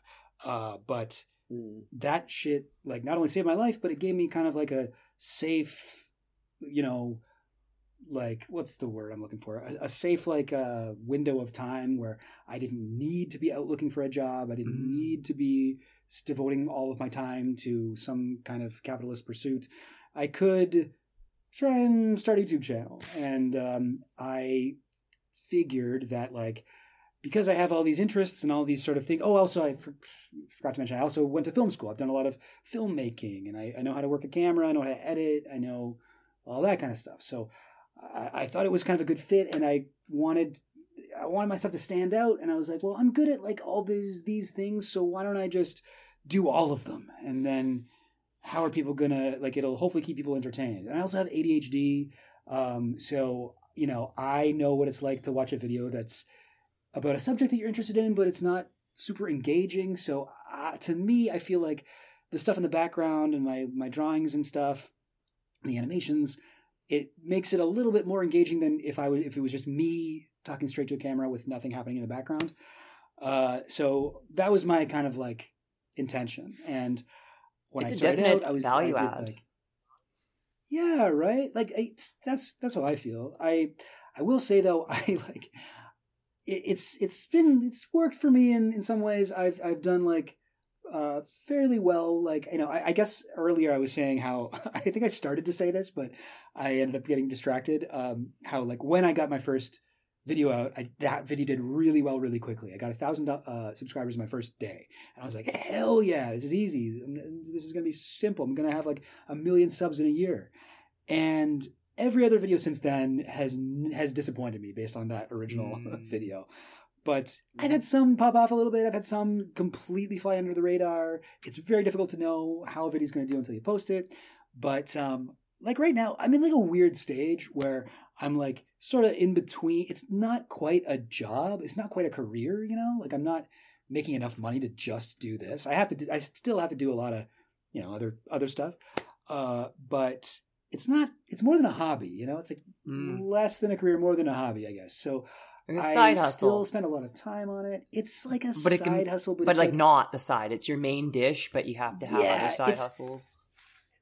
It's basically like right now the way I make money, all I have are side hustles. like uh, like all I have are like sometimes I'll do, I'll do like a comedy show and I'll get paid like a good payday, or I'll do sometimes I do like uh, uh, like a, I actually do this thing where I go into schools and I teach kids how to write comedy. like that's Nice. like a another job that I have. Well, that's like very That's irregular. awesome. Maybe like once every couple months, I'll have like a But- week's worth of work and it'll pay really well.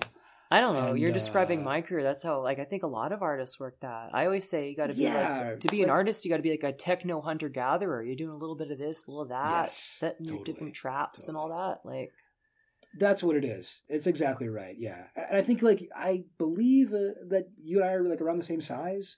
Uh, online, maybe I. Uh, uh, I, I think you're. I think you've gone bigger than me. To be honest, I feel like you got more I- subs on maybe. YouTube than I've got combined on any platform I got. Uh, been Oh, right? Well, not but well, but you don't. You have like how many on Facebook? Like twenty five k or something like that. Yeah, twenty five thousand, which is like twenty five k. Yeah. So I have twenty seven thousand on on YouTube. So we're very like comparable size. Okay, yeah, sure, I'll take. yeah, I think we're we're sort of in like the same boat. Like I, I I do make enough money just off of YouTube ads and Patreon to pay my rent and buy groceries. Yeah. But everything else I need in life, I got to be doing other stuff. That's basically where I'm at right now. Not a Um, bad place to So be. So, yeah, Yeah. no, not a bad place to be at all. I just realized like earlier when I brought this up, I, I stopped the story right before the turn, and it just sounded like I was bragging. I was like, "Yeah, the first day, first video went really well," and I was like, "This is easy." And then I started talking about something else. so I was like, "Just to clarify, it turned out I was wrong about that. I, it has not been easy, uh, but it's been fun, and it's been like."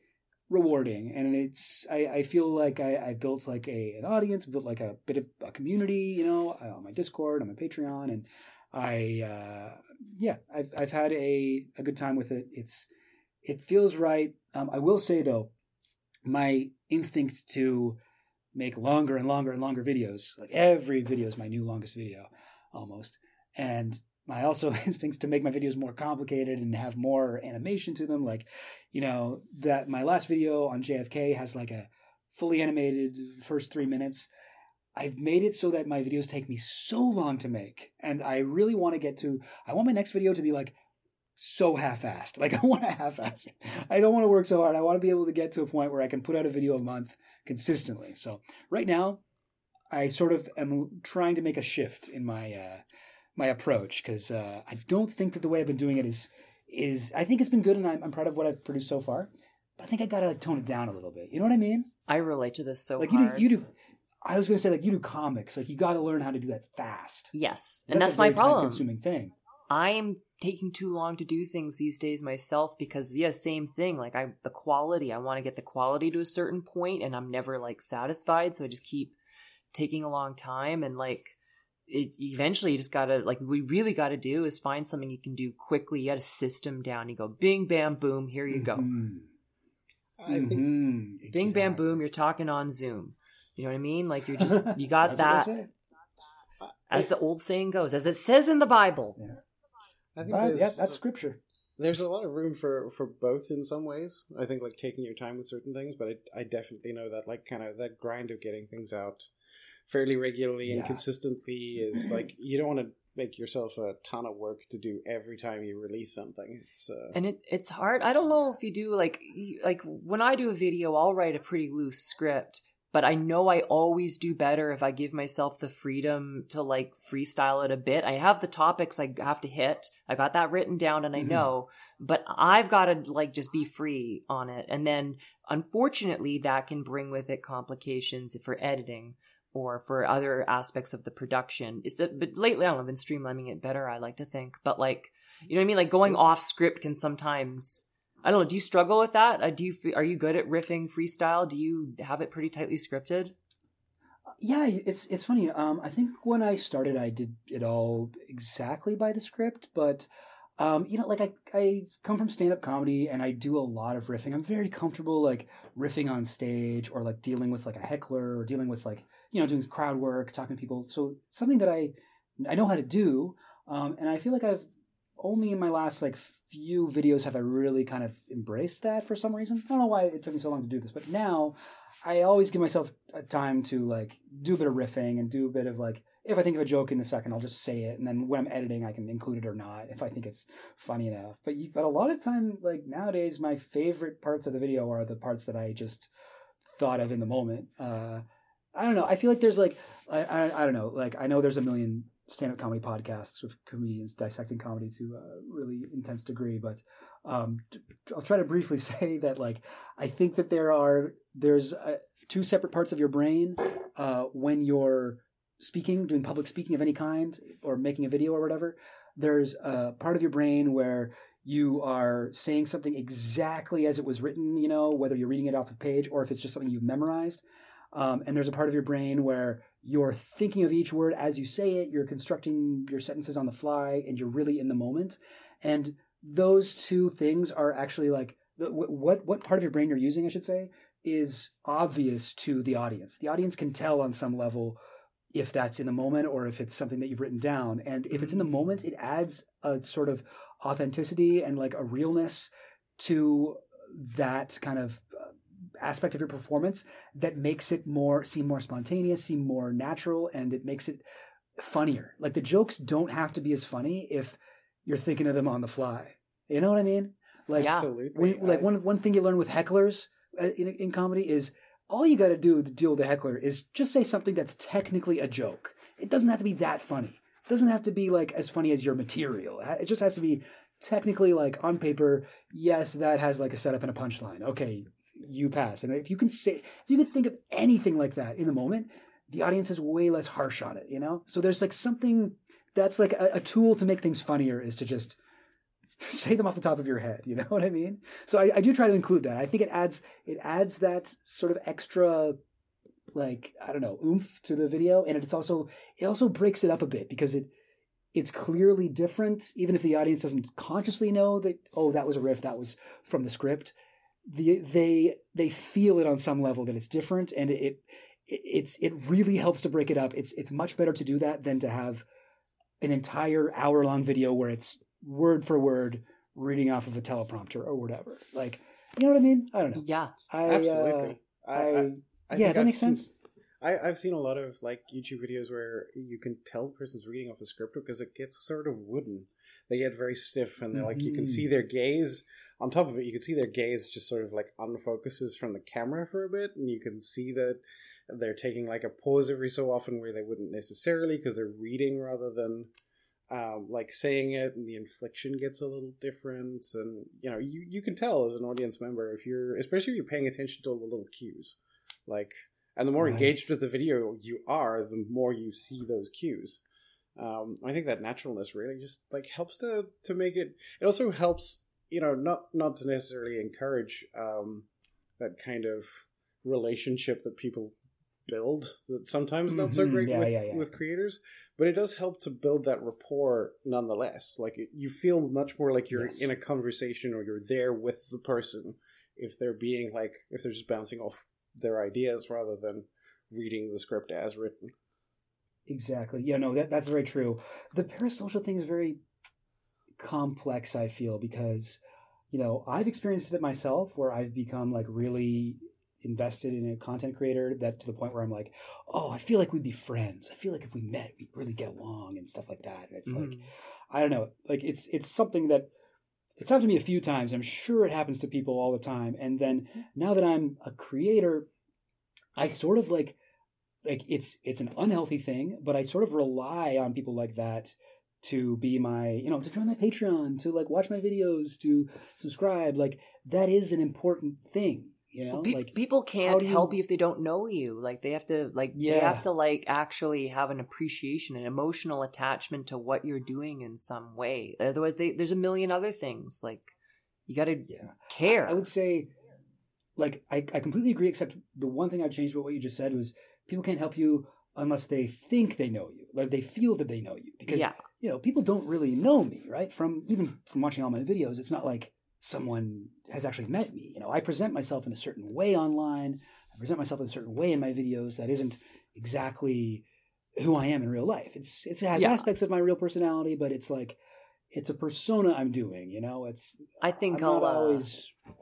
like I'll admit know that that's a misuse of that quote because I think to truly help somebody, they have to like know them, but to like have an idea of knowing them, a connection there, you can help them in this other way, whether or not that's a fully what I mean? right. like you know it's not a healthy thing say if it becomes too enmeshed there but like no the quote i was Mm-hmm. referring to is talking about just you know genuinely having a connection for that deeper kind of help but I see what you're saying. yeah, i withdraw Yeah.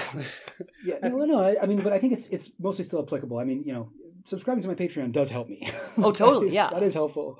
But uh, it's yeah, as far it doesn't like, it's not good if it's someone who's I, can- I- yeah, I, wouldn't think- want it if it was somebody that like they have that unhealthy attachment i'd Hmm. feel guilty like and i've had people in the Mhm. past where it's sort of like that and it's like ooh i don't i don't know if we can actually do this because you're you know this i don't know what this is for you but it doesn't seem good you know yeah I ha- I don't think I've had anything too bad in, in my experience with, with people. I think some people like like um, I, I get messages from people who are like really kind and really like my stuff, and I, I think like you know think like maybe a little bit too highly of me, which Mm. makes me a bit uncomfortable. But it's nothing like that. Uh, it, it's it's not it's not too bad. It's not. Um, I don't know.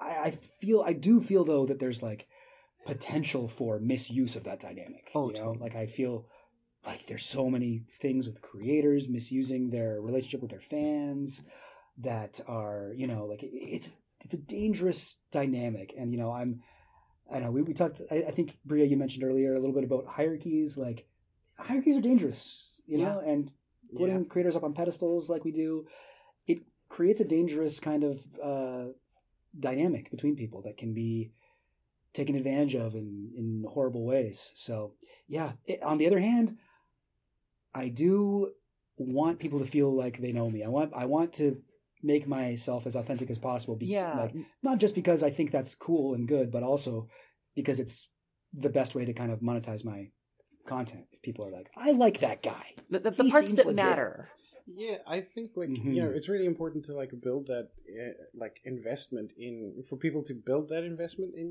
your stuff, your content, and as a result, they tend to like build a little bit of investment in you as a person, even though it's like Mm-hmm. the the persona version of you that you've put out there. But like you need that investment for people to engage with your stuff because like you know like with any like with any media thing, you have to invest in it.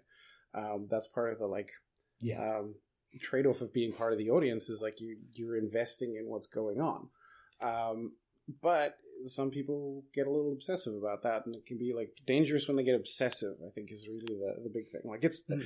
I view it as like it's okay for people to be invested in you and what you're doing and be really like all for it, but like it's when it turns into this thing where they think that um, perhaps in some ways that they're owed more of your attention because they want it to be more of that like back and forth without it being like as clear cut that you're you know you're producing content you, you're making stuff for people to engage with but it's you know Uh-huh. that doesn't mean that you're necessarily their friend but you are friendly to them as part of that if that makes sense it's like Yeah. drawing those boundaries gets a little fuzzy i think It does, yeah. No, I totally agree. Yeah, that's a good way of, of putting it. I don't know. I know, Oh. you know, I have definitely met friends. Like I have friends on, you know, the internet who I've Oh, never yeah. met in real life. Uh, yeah that's, Totally, that's yeah. a thing. But you know, too many people, you know, watch my stuff for me to be friends with all of them. you know. Yeah, I'm not not uh, possible. I'm not. Yeah, I'm not that social. Well, that's the But, hard thing. I um, think, like social mhm. media, broad more broadly, is it's like I think we're kind of in contact with like too many people in a way. Like you can't really keep track of it all, and it's like maybe not good for your brain. Like it's, yeah it's nice to be connected to people, but like I don't know, it's seeing the thoughts of like thousands of people is a lot. I feel like the friggin' Ozymandias in uh, Watchmen at the end. He's watching all the TV screens, right? And he's like Mm, Right. trying to prevent every bad thing in the world. yeah I, Yeah, yeah, yeah. Ozymandias, the good guy in that movie. Yeah, yeah. Yeah. Uh, well, I, I i mean i think it's actually just like of uh, uncomplicatedly, I'm like, yeah, he's a good guy. I mean, eh, Uh, no, yeah. not, not actually, but I well, I Uh, I think the the thing I like about that character in that movie is that you know he's he's a he's a doing bad things, but he came to it from the idea of trying to do it from a good place. Like his intention is to make everybody safe and protect everybody, and then it gets distorted into this thing where he's just turned himself into the bad guy, trying to control everything, control the narrative, control what people see, control what people do. He's just like so much. I need to control all the elements, and I I think sometimes that actually bleeds over into social media in some ways. Because like people are so invested Totally. in controlling their narrative about what other people see of them. Like you put online like everything that's going on in your life, and you've got to. There's an incentive to make it all look good, like you're having a great time, even if you're depressed out of your mind and barely get out of bed. You don't take a selfie of yourself lying in bed with bedhead and like drool on your pillow. You get up, right, yeah. like put on some clothing and some makeup and you take a nice selfie of yourself and that's what you put online and everybody sees everybody else's nice put together selfies they don't see the time that they spent like laying in bed just you know not knowing how to engage Yeah. with the universe like Yeah, and then while you are like laying in bed, like depressed, you know, bedhead, whatever, like drool caked to your face, that's when you're probably scrolling Twitter or Facebook or Instagram the most and seeing Yep. everybody put forward their most beautiful, like perfect selves, uh, as if that's how they are all the time, and that just like adds to that feeling of like isolation. So Yeah. yeah, it's it's a it's a problem. Uh, yeah, I don't know. Social media seems on the whole bad. I guess. Yeah, I, I do actually feel like it's going to be the new smoking. I say this all the time, but like in a few years, maybe a couple decades, I think we'll look back on it like, oh man, people used to do that.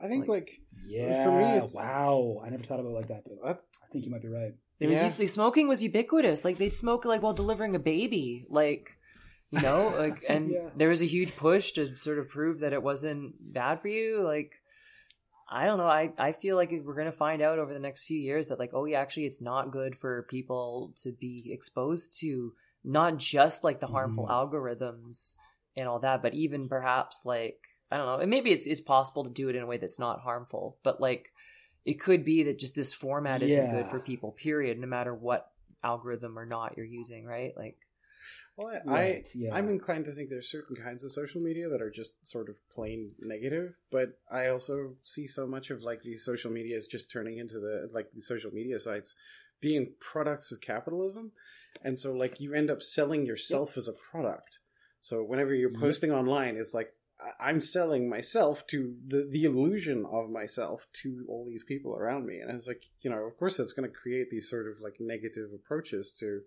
to the mindset around social media like you can't be it's like actively sub- subjecting yourself to like being truman in the truman show um you're just like here i'm gonna it is like that.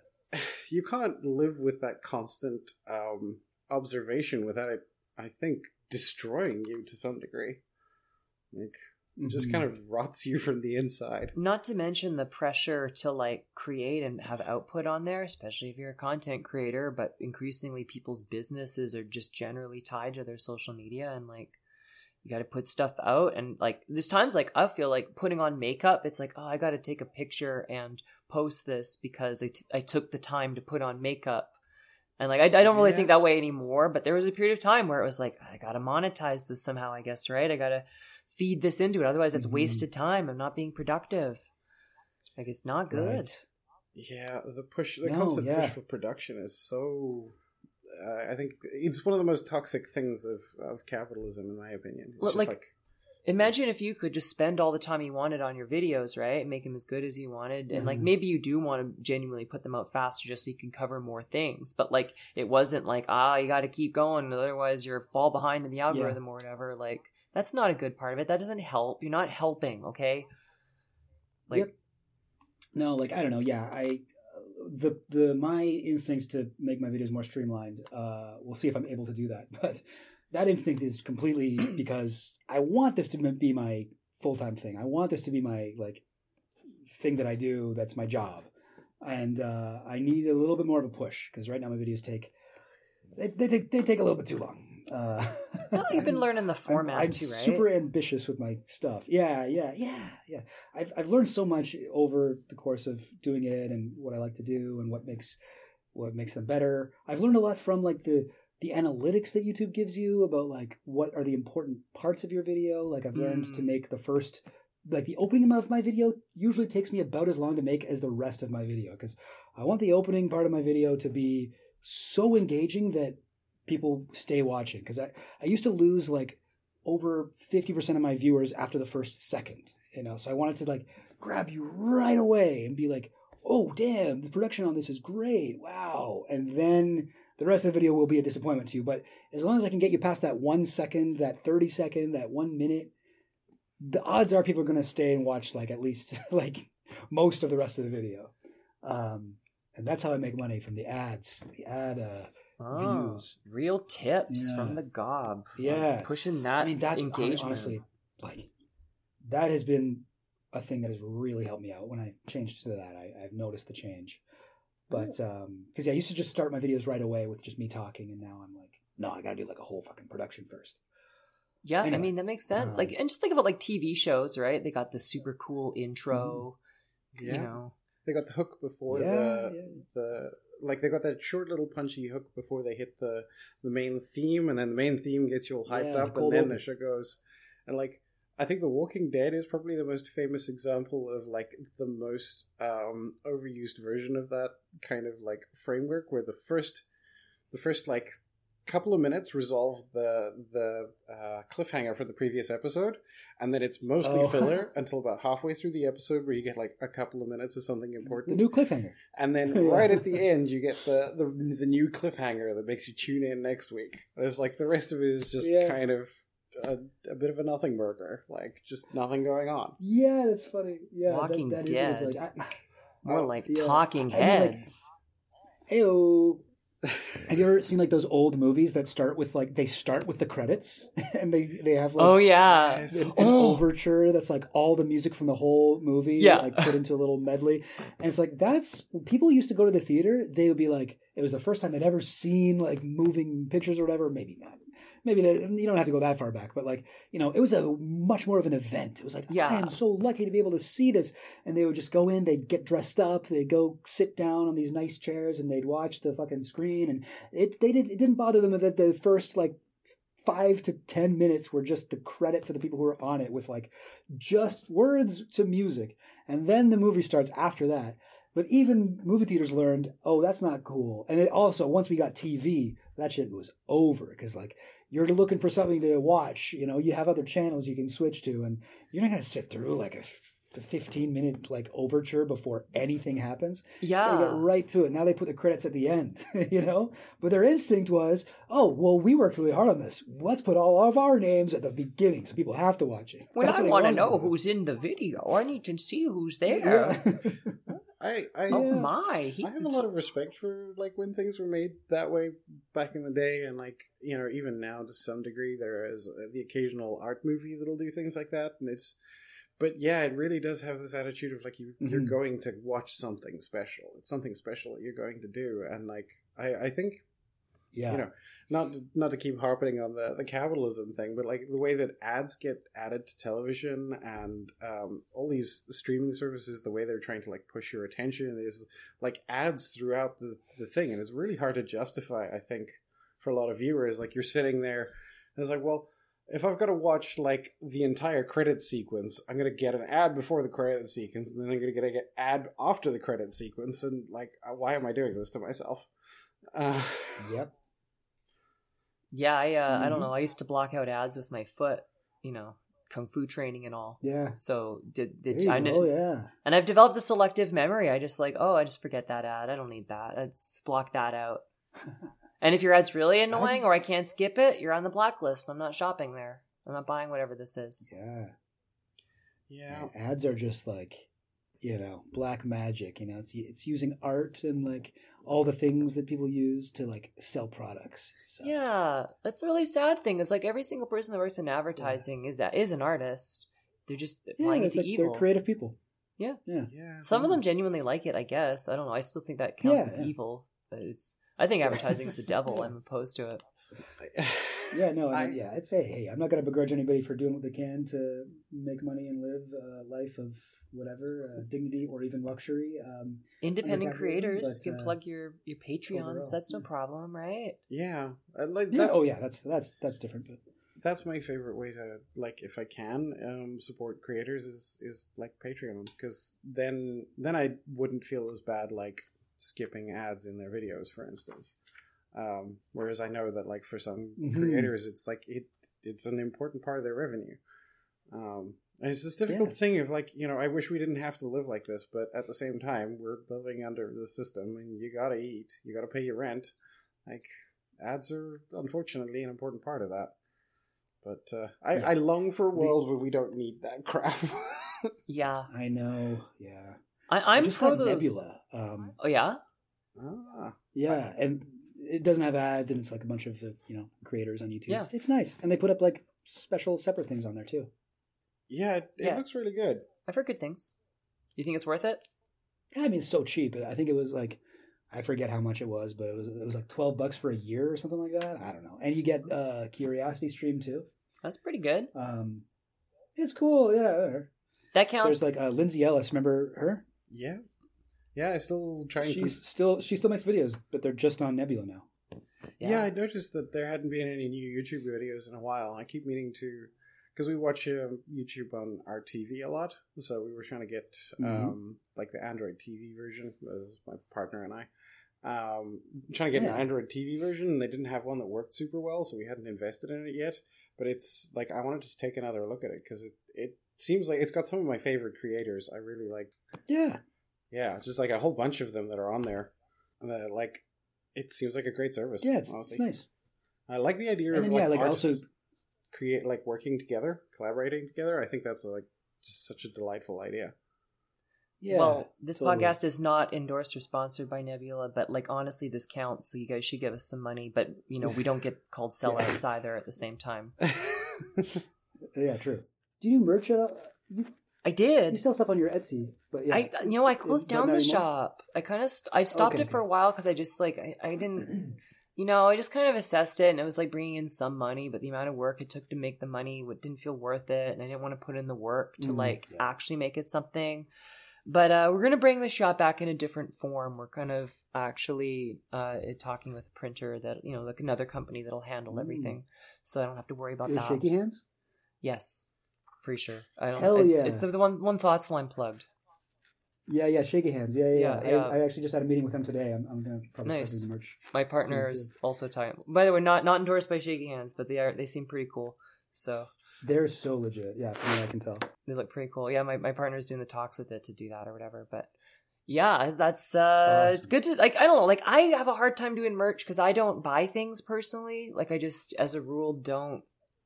I don't know. I don't buy Oh, stuff really? for the most part. I like uh, you're a talking to somebody like I just did a whole podcast last week about how I make my own pens. Like I don't Whoa, that's cool. I don't I don't know. I have a hard time participating in capitalism unless it's like essential. I like supporting artists if I can, sure, but like I don't think in terms of like oh a, a t-shirt, a coffee mug or whatever. I don't. I want a plain t-shirt. I want I want like no logos. You know, it's got to be a really good design to want it on that shirt. So it's hard for me to think that yeah. way. Even if I come up with a design and be like, ah, it doesn't need to be on a product, and we'd be like, no, put it on a product. We like product. You're just Yeah. weird. I mean, it like that is unfortunately how so much of the world works. Is like everything is just a product, but you know, at the same time, people like that kind of stuff. So seems worthwhile to Yeah. know work with it. We'll do it. We'll get T-shirts. We'll get stickers again because we used to make it all in house. Made our own stickers. Made the patches, fridge magnets, Pokemon cards. Uh, I don't know what else I did. I didn't do like posters. Oh, I did books. We had the books. A lot of the books I printed and bound myself. Like it was all DIY. Cool. But uh, I don't awesome. know. You, Yeah, I, I have one of your books, uh, the or, or one of your comics. yeah, yeah, the one I sent in the little care package there. That is Yeah. the one. That one I did do completely myself. Cool. Uh, Damn. Okay, that's intense. There, Uh, uh, yeah, that's that's a lot of work. it's a good thing to do if you do like really anything like you should experience pretty much as much as you can that farm to table kind of chain if you make That's comics you should yeah. at some point physically make your own comic I like Very that true. idea. Yeah, Very true. so i don't know how it works for youtube you're gonna you're gonna make a film i don't know Yeah. I'm gonna Uh, build a camera out of chicken bones and human hair and twine or something. yeah there you go macgyver it up and then then you'll be Yeah. legit then you'll be a real youtuber Yeah, I don't know why I went for those ingredients specifically, but yeah, somehow I, I'll do it. that's what you're gonna be Um, locked in a room gonna- with so Yeah. then maybe you'll appreciate life afterwards yeah, That's a. That's true. Yeah. Build character.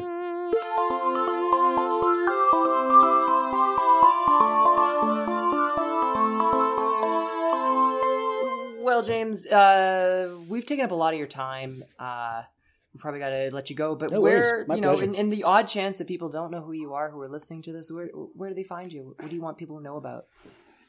They all know me. They know who I am. No, I know.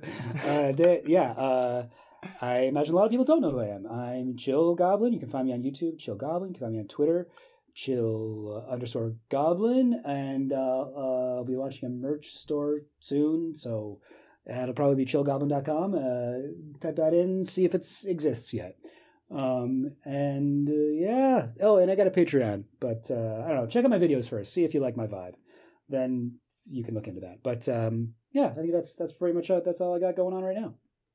awesome. Well, you should impulse buy our if you our our Patreon. If you like, you know, just happen to get to this part of the video, go to Patreon now and support us, Yeah, and just do it, and then go back and listen to the rest of the episode.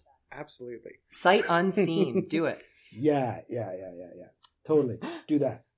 Well, thank you so much, James. This Yeah. is just an awesome, I don't know, really great to actually like get to meet you after following you for a few years there and just oh, don't know, good conversation. Had a good time. Yeah, it's been an absolute pleasure to to have you. Yeah, like, that's on here. fine.